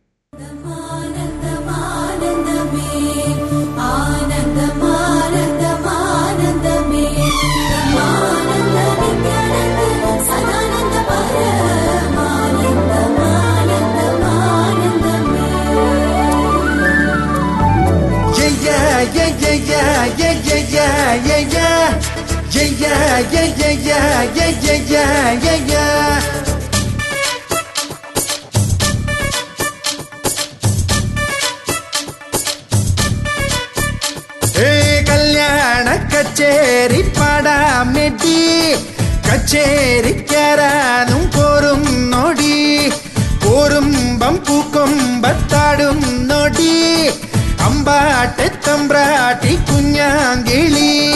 വെയിലേ വെയിലേ വെറുതെ തരുമോ നിറനാടി നിറയെ പൊന്ന്, കല്യാണ കച്ചേരി പാടാമെടി, കച്ചേരിക്കാരാനും പോരും നോടി, വെയിലേ വെയിലേ വെറുതെ തരുമോ നിറനാടി നിറയെ പൊന്ന്, ഓ കല്യാണ കച്ചേരി പാടാമെടി, കച്ചേരിക്കാരാനും പോരും നോടി. Hello, welcome back. അപ്പം നമുക്കിനി ഏകദേശം സമയങ്ങൾ തീരാറായി വന്നിരിക്കുകയാണ്. അപ്പം നമുക്കിനി മെയിനായിട്ട് ആൾക്കാർക്ക് ഇൻട്രസ്റ്റ് ഉള്ള ടോപ്പിക് ആയിരിക്കും. ഇപ്പം നമ്മുടെ ഇപ്പം അറിയാം, എല്ലാവർക്കും അറിയാം, മോഡ്ഗേജുകളിലും വീടുകളുടെ പ്രൈസിലും ഒക്കെ കുറേ ചേഞ്ചസ് വന്നുകൊണ്ടിരിക്കുകയാണ്. അപ്പം അതിനെക്കുറിച്ചൊക്കെ ആധികാരികമായിട്ട് പറയാനുള്ള ഒരാളാണ് നമുക്കിന്ന് വിബ്സ് ഇവിടെ ഉള്ളത്. അപ്പം എനിക്ക് വന്നാൽ ഞാൻ ഓർത്ത് കുറച്ച് ചോദ്യങ്ങൾ ചോദിക്കാം, ഞാൻ കുറേ ആൾക്കാരിൽ നിന്ന് കേട്ടതും പിന്നെ എനിക്കുള്ള കുറച്ച് സംശയങ്ങളും ചോദിക്കാം. അപ്പം ഹോപ്പ്ഫുള്ളി അതൊക്കെ ആൾക്കാർക്ക് ബെനിഫിഷ്യൽ ആണെന്ന് തോന്നുന്നു. അല്ലെങ്കിൽ you can always call him, ഇങ്ങനെ ഒരു ഓപ്ഷൻ ചോദിക്കാൻ വേണ്ടിയിട്ട്. അപ്പോൾ ഈ മോഡ്ഗേജുകളിൽ മെയിനായിട്ട് ഇപ്പോൾ കുറേ മാറ്റങ്ങൾ വരുന്നുണ്ടല്ലോ. ഇപ്പം നമ്മുടെ ഇൻട്രസ്റ്റ് റേറ്റ് ഭയങ്കരമായിട്ട് കൂടിക്കൊണ്ടിരിക്കുകയാണ്. അതെ അതെ. ഇപ്പം അപ്പോൾ ഇൻട്രസ്റ്റ് റേറ്റ് കൂടുമ്പോൾ എന്തൊക്കെയാണ് സംഭവിക്കുക വീടുകളുടെ പ്രൈസിനോ അല്ലെങ്കിൽ ലോൺ കിട്ടാനുള്ള ഇതിനോ? ഇൻട്രസ്റ്റ് റേറ്റ് കൂടുമ്പോൾ നോർമലി സംഭവിക്കുന്ന ഒരു കാര്യം എന്ന് പറഞ്ഞാൽ നമ്മുടെ എത്രയാണ് നമ്മൾക്ക് ബാങ്കിൽ നിന്ന് ലോണായിട്ട് കിട്ടുന്ന എമൗണ്ട്, അത് നോർമലി നേരത്തെ കിട്ടിയിരുന്ന പൈസേനേക്കാൾ കൂടുതൽ അത് കുറയും. അതിൻ്റെ റീസൺ എന്ന് പറയുന്നത് ഇപ്പം നമ്മൾ ബാങ്ക് നമ്മളെ ടെസ്റ്റ് ചെയ്യുന്നത് വേറൊരു റേറ്റിലാണ്. ഇപ്പം ആക്ച്വൽ ഇൻട്രസ്റ്റ് റേറ്റ് ഇപ്പോൾ ഇന്ന് നമ്മൾ സംസാരിക്കുന്ന ഡേറ്റിലാണെങ്കിൽ ഇപ്പോൾ 20% ഡെപ്പോസിറ്റ് ഉള്ള ഒരാൾക്കാണെങ്കിൽ 1 year ഫിക്സ് ചെയ്യാൻ വേണ്ടിയിട്ട് 4.55 ആയിരിക്കും ഇപ്പോൾ ഒരു നമ്മുടെ മെയിൻ ബാങ്കുകളിലെല്ലാം വളരെ കോമ്പറ്റേറ്റീവ് ആയിട്ടുള്ള ഒരു റേറ്റ് എന്ന് പറയുന്നത്. പക്ഷെ നമ്മൾക്ക് ഈ ലോൺ തരുന്നതിനേക്കാൾ മുന്നേ ബാങ്ക് നമ്മളെ ടെസ്റ്റ് ചെയ്യുന്നത് ഇപ്പോൾ ഒന്ന് ANZ ആണെങ്കിൽ നമ്മൾ 7.15 ടെസ്റ്റ് ചെയ്യുന്നത്, അല്ലെങ്കിൽ SBI ആണെങ്കിൽ 7.35 ടെസ്റ്റ് ചെയ്യുന്നത്. അതായത് ഇത്രയും പൈസയിൽ നമ്മൾക്ക് ഈ ലോൺ ഇത്രയും ഇൻട്രസ്റ്റിൽ ഈ ലോൺ തിരിച്ചടയ്ക്കാൻ പറ്റുമെന്നുള്ളതാണ് അവർ ചെക്ക് ചെയ്യുന്നത്. അപ്പോൾ അത് പറ്റുന്നുണ്ടെങ്കിലാണ് അവർ നമുക്ക് ലോൺ തരുള്ളൂ. അപ്പോൾ അവർ ഉദ്ദേശിക്കുന്നത് അവർ നമ്മളെ ടെസ്റ്റ് ചെയ്യുന്നത് 7% ഇൻട്രസ്റ്റ് ആയാലും നമുക്കിത് തിരിച്ചടയ്ക്കാൻ പറ്റും. നമ്മൾ ടെക്നിക്കലി ലോണിന്റെ ടേം എന്ന് പറയുന്നത് മോസ്റ്റ് ഓഫ് ദ ആൾക്കാർ എടുക്കുന്നത് ഏജ് ഒരു ഫാക്ടറാണ്. പക്ഷെ നോർമലി എല്ലാവരും എടുക്കുന്നത് 30 years ആണ് എടുക്കുന്നത്. അപ്പൊ നമ്മൾ ഈ ഇത്ര സമയത്തിൽ ഇൻട്രസ്റ്റിന് എങ്ങോട്ട് വേണമെങ്കിൽ 7.3 ആയാലും അതാണ് ഒരു ബാങ്ക് ഉദ്ദേശിക്കുന്നത്. അവരുടെ പൈസ സേഫ് ആണെന്നുള്ളത് അവർ ഡെഫിനറ്റ്ലി ഉറപ്പുവരുത്തുന്ന ഒരു കാര്യമാണ്. അപ്പൊ അതാണ് ഇൻട്രസ്റ്റ് റേറ്റ് കൂടുമ്പോൾ നോർമലി സംഭവിക്കുന്നത്. റീപേയ്മെന്റ്സ് കൂടും. മോർഗേജ് നമ്മുടെ ഇപ്പോൾ ഒരു പ്രയോറിറ്റി ലിസ്റ്റ് ചെയ്താണെങ്കിൽ നമ്മുടെ ഫസ്റ്റ് സാധനം ആയിരിക്കും, കാരണം നമ്മുടെ ഷെൽട്ടറാണ് ഏറ്റവും ഇമ്പോർട്ടന്റ് ആയിട്ടുള്ള സാധനം, ഫുഡ് പോലെ ഇമ്പോർട്ടന്റ് ആയിട്ടുള്ള സാധനം. അതെ. പിന്നെ എനിക്ക് തോന്നുന്നത് ANZന്റെ ഒരു ഇത് കണ്ടത് ഈ ഫ്ലോട്ടിംഗ് റേറ്റ് 2.48 അങ്ങനെ എന്തോ ഇപ്പോഴും ഉണ്ട്. അതെ, അത് ANZ ലാസ്റ്റ് ഇയർ ASB ഒരു ബിൽഡിങ്ങിന് വേണ്ടിയിട്ട് ഒരു സ്പെഷ്യൽ ഒരു പുതിയൊരു ഇൻട്രസ്റ്റ് റേറ്റ് പുതിയൊരു പ്രോഡക്റ്റ് ലോഞ്ച് ചെയ്തിരുന്നു. അപ്പം അതിൻ്റെ ബാക്ക് മൈ ബിൽഡ് എന്നുള്ളതായിരുന്നു അതിൻ്റെ പേര്. അപ്പം അത് റീസെൻ്റ്ലി ASB ചെയ്തതിന് തൊട്ട് പിന്നാലെ തന്നെ ANZും അങ്ങനെ ഒരു പ്രൊഡക്റ്റായിട്ട് വന്നു. അപ്പം അത് പുതിയ കൺസ്ട്രക്ഷൻ നടത്തുന്ന ആൾക്കാർക്ക് ഒരു സ്പെഷ്യൽ ഇൻട്രസ്റ്റ് റേറ്റ് എന്നുള്ളതാണ് ആ പ്രൊഡക്റ്റിൻ്റെ പ്രത്യേകത. അപ്പം നോർമൽ ഇൻട്രസ്റ്റ് റേറ്റ് ആയിട്ട് അറ്റ്ലീസ്റ്റ് ഒരു 2% കുറവായിരിക്കും. യെസ്. അപ്പം അത് എനിക്ക് തോന്നുന്നു പുതിയ ബിൽഡ് ചെയ്യുന്നവർക്ക് കുറച്ച് നാളത്തേക്ക് ഒന്നുകിൽ പുതിയ ബിൽഡ് നടത്തുന്ന ആൾ, അതായത് നമ്മളൊരു ലാൻഡ് മേടിച്ചിട്ട് നമ്മൾ തന്നെ അതിൽ ബിൽഡ് ചെയ്യുന്ന സിറ്റുവേഷൻ ആയിരിക്കണം, അല്ലെങ്കിൽ വേറെ ഓൾറെഡി കൺസ്ട്രക്ട് ചെയ്തിട്ടുള്ള ഇപ്പോൾ ഒരു ഡെവലപ്പറിന്റെ അടുത്ത് നിന്നോ അല്ലെങ്കിൽ ഒരു ബിൽഡറിന്റെ അടുത്ത് നിന്നോ നമ്മൾ ഓൾറെഡി കൺസ്ട്രക്ഷൻ കഴിഞ്ഞിട്ട് നമ്മളായിട്ട് ഫസ്റ്റ് ഓണറായിട്ട് മേടിക്കുന്ന ഒരു പ്രോപ്പർട്ടി ആണെങ്കിലും അതിന് എലിജിബിൾ ആണ്. ഓക്കെ. അത് ഫ്ലോട്ടിംഗ് റേറ്റിലാണ്. അത് ഫ്ലോട്ടിംഗ് റേറ്റ് ആണ്. അതിന് മാക്സിമം നമുക്ക് 2 വർഷത്തേക്ക് റേറ്റിൽ പോകാൻ വേണ്ടിയിട്ട് അലൗഡ് ആണ്. ആ പർട്ടിക്കുലർ റേറ്റിലല്ല, ഫ്ലോട്ടിംഗ് റേറ്റ് എന്ന് പറയുമ്പോൾ അത് മാറിക്കൊണ്ടിരിക്കുന്ന റേറ്റ് ആണ്. പക്ഷെ ഈ ബാക്കി റേറ്റും അതിനനുസരിച്ചിട്ട് കൂടും. അപ്പോഴാണ് ഫ്ലോട്ടിംഗ് റേറ്റിൽ നമ്മൾ ഇട്ട് കഴിഞ്ഞു കഴിഞ്ഞാൽ ഈ പൈസ നമുക്ക് എപ്പോഴും അടച്ചു തീർക്കാം. അതിന് ലിമിറ്റേഷൻസ് ഇല്ല. അപ്പൊ അതിന്റെ ഒരു അഡ്വാൻറ്റേജ് ആണ്. അപ്പൊ നമുക്ക് നമ്മളെവിടെയും ലോക്ക്ഡ് അല്ല. അപ്പൊ നമ്മുടെ ഇപ്പോൾ അഡീഷണൽ ആയിട്ട് കുറച്ച് ഫണ്ട്സ് വന്നു കഴിഞ്ഞാൽ നമുക്ക് അത്രയും ഡെറ്റ് ഫാസ്റ്റ് ആയിട്ട് ക്ലിയർ ചെയ്തിട്ട് നമുക്ക് ഇൻട്രസ്റ്റ് സേവ് ചെയ്യാനുള്ളത് ഒരു ഓപ്ഷനാണ്. Okay okay, nice. അപ്പൊ അതിപ്പോ ANZും ASBയും ചെയ്യുന്നുണ്ടോ? ASB ചെയ്യുന്നുണ്ടായിരുന്നു, പക്ഷെ ASB അത് April 8th അത് സ്റ്റോപ്പ് ചെയ്തു. ഇപ്പൊ ANZ മാത്രമാണ് അത് കറന്റ്ലി ചെയ്യുന്നത്, വേറെ ആരും ചെയ്യുന്നില്ല. ഓക്കെ. അപ്പൊ ഇപ്പൊ പുതിയ വീടുകൾ മേടിക്കുക അല്ലെങ്കിൽ പുതിയതായിട്ട് ബിൽഡ് ചെയ്യുന്നവർക്ക് ഇത് നല്ലൊരു ഓപ്ഷനാണ്. കാരണം ഇപ്പൊ 5.5 കൊടുക്കുന്നതിന് പകരം 2 വർഷത്തേക്ക് ഒരു ഹോപ്പ്ഫുള്ളി 2 point something അതിൽ നിൽക്കാം. അത് അതൊരു ഓപ്ഷനാണ്. ഹവവർ ഇപ്പൊ എൻസെഡ് റീസെന്റ്ലി ഇപ്പൊ ഈ മൺഡേ 16th May 16th തൊട്ട് അവരുടെ റൂൾ മാറ്റി. നമ്മുടെ മിനിമം ഡെപ്പോസിറ്റ് റിക്വയർമെന്റ്സ് 10% ആയിരുന്നു. നമ്മുടെ ടോട്ടൽ പ്രൊജക്ട് കോസ്റ്റിന്റെ 10% ആണ് നമ്മുടെ ഡെപ്പോസിറ്റ് റിക്വയർമെന്റ്സ് ആയിരുന്നത്. അപ്പൊ അത് ഇപ്പൊ അവർ മാറ്റിയിട്ട് 15% ആക്കിയിരിക്കുകയാണ് എന്ന് പറഞ്ഞു കഴിഞ്ഞാൽ. അപ്പൊ ആൾക്കാർ ഏത് കൺസ്ട്രക്ഷൻ ആണെങ്കിലും 15% മിനിമം ഡെപ്പോസിറ്റ് വേണം എൻസെഡിന്റെ അടുത്ത് നമുക്ക് ബിൽഡ് ചെയ്യണമെങ്കിൽ. ബാക്കി സ്റ്റിൽ നമുക്ക് അതർ ഓപ്ഷൻസ് സ്റ്റിൽ അവൈലബിൾ ആണ് 10% ചെയ്യാൻ വേണ്ടിയിട്ട്. പക്ഷെ നമുക്ക് ഇപ്പോൾ എൻസെഡിലാണ് ബിൽഡ് ചെയ്യണേ. അപ്പോൾ ഈ സ്പെഷ്യൽ ഇൻട്രസ്റ്റ് റേറ്റിന്റെ അഡ്വാൻറ്റേജ് നമുക്ക് എടുക്കണമെങ്കിൽ 2.4 ആ റേറ്റ് നമുക്ക് ഇപ്പോൾ ഫ്ലോട്ടിംഗ് കിട്ടണമെങ്കിൽ നമ്മൾ 15% കൊടുത്താലേ എൻസെഡിന്റെ ഏത് കിട്ടുള്ളൂ, ഹോം ലോൺ കിട്ടും. ഓക്കെ, ബാക്കി ബാങ്കുകളിൽ സ്റ്റിൽ ഇപ്പം 10% ഓപ്ഷനാണ്, കറന്റ്ലി ഓപ്ഷനാണ്. പക്ഷെ നമ്മൾ ഫ്യൂച്ചറിൽ എന്താവുന്നുള്ളത് അറിയില്ല. പക്ഷെ ഈ റേറ്റിന്റെ അഡ്വാൻറ്റേജ് എടുക്കണമെങ്കിൽ നമുക്ക് ഇത് തന്നെയാണ് ചെയ്യാൻ വേണ്ടി പറ്റുന്നത്. യെസ്. പിന്നെ എനിക്കൊന്ന് വേറൊരു സംശയം ഒത്തിരി പേർക്കുള്ളത്, നമ്മുടെ വീടിന്റെ വില ഈ ഇൻട്രസ്റ്റ് റേറ്റ് കൂടുന്നത് കൊണ്ടും ഇപ്പം എല്ലാ സാധനങ്ങൾക്കും വില കൂടിക്കൊണ്ടിരിക്കുകയാണല്ലോ, അതുകൊണ്ട് വീടുകളുടെ വില ഒത്തിരി കുറയുമോ? ഐ മീൻ അതിന്റെ പ്രഡിക്ഷൻസ് അങ്ങോട്ടും ഇങ്ങോട്ടും എല്ലാം വരുന്നുണ്ട്. സോ നമുക്ക് ഓൾറെഡി നമ്മൾ മാർക്കറ്റിൽ നമ്മളിപ്പോൾ കാണുന്നത് ഒരു ബയേഴ്സ് മാർക്കറ്റ് ആവുന്ന ഒരു സിറ്റുവേഷനാണ്. നമ്മൾ ഓൾറെഡി അത് ഇറ്റ്സ് എവിഡന്റ് നമുക്ക് മാർക്കറ്റിൽ കാണാൻ വേണ്ടി പറ്റും. Maybe end of last year നമ്മളൊരു സെല്ലേഴ്സ് മാർക്കറ്റിലായിരുന്നു. അപ്പൊ നമ്മൾ ഒരു പ്രോപ്പർട്ടി കാണാൻ വേണ്ടിയിട്ട് മൾട്ടിപ്പിൾ ആൾക്കാർ വരുന്ന സിറ്റുവേഷൻ അല്ലെങ്കിൽ മൾട്ടിപ്പിൾ ഓഫറുകളാണ്.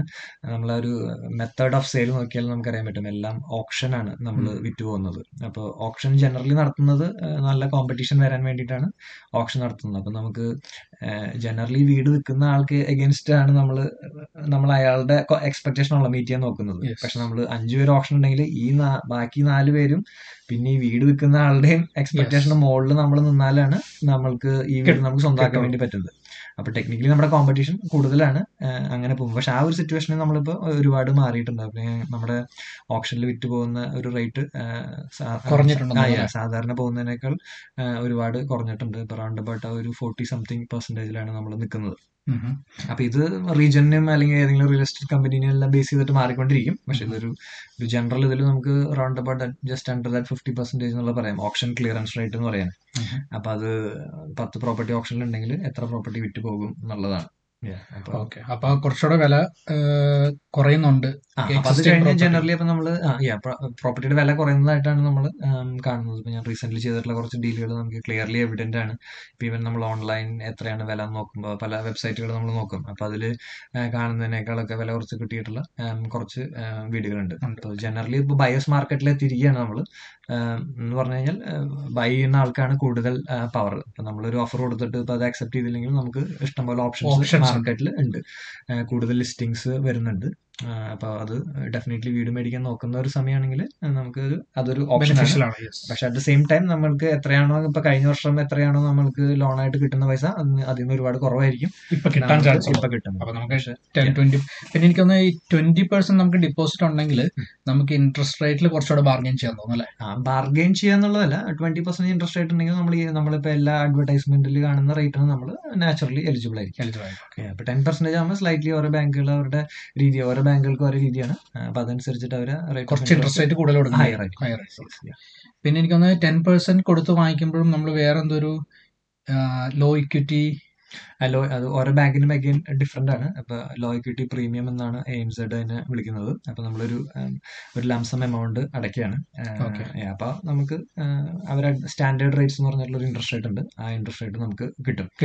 അപ്പൊ വേറെ ചില ബാങ്കുകൾ ലോ ഇക്വിറ്റി മാർജിൻ എന്നാണ് അതിനെ വിളിക്കുന്നത്. അപ്പൊ നമ്മുടെ ഇൻട്രസ്റ്റ് റേറ്റിന്റെ കൂടെ ഒരു set amount 0.75 or 0.5 depends on എന്താണ് നമ്മുടെ ഡെപ്പോസിറ്റ് അനുസരിച്ചിട്ട് അത് അതിന്റെ കൂടെ ആഡ് ചെയ്യും. ഇൻട്രസ്റ്റ് റേറ്റ് കുറച്ചുകൂടി അഡ്വർടൈസ്ഡ് ആയിട്ടുള്ള റേറ്റിന്റെ കൂടെ ഇത് ആഡ് ചെയ്യും കിട്ടുന്നത്. അപ്പോൾ ഓരോ ബാങ്കിന്റെയും റൂൾസ് ഡിഫറെന്റ് ആണ്. പിന്നെ ഇപ്പൊ നമ്മൾ സംസാരിക്കുന്ന കാര്യം എന്ന് പറഞ്ഞു കഴിഞ്ഞാൽ ഒരാൾക്ക് സ്പെസിഫിക് ആയിട്ടുള്ള ഒരു അഡ്വൈസോ അതല്ല, ഒരു ജനറൽ ടേംസിലുള്ള കാര്യമാണ്.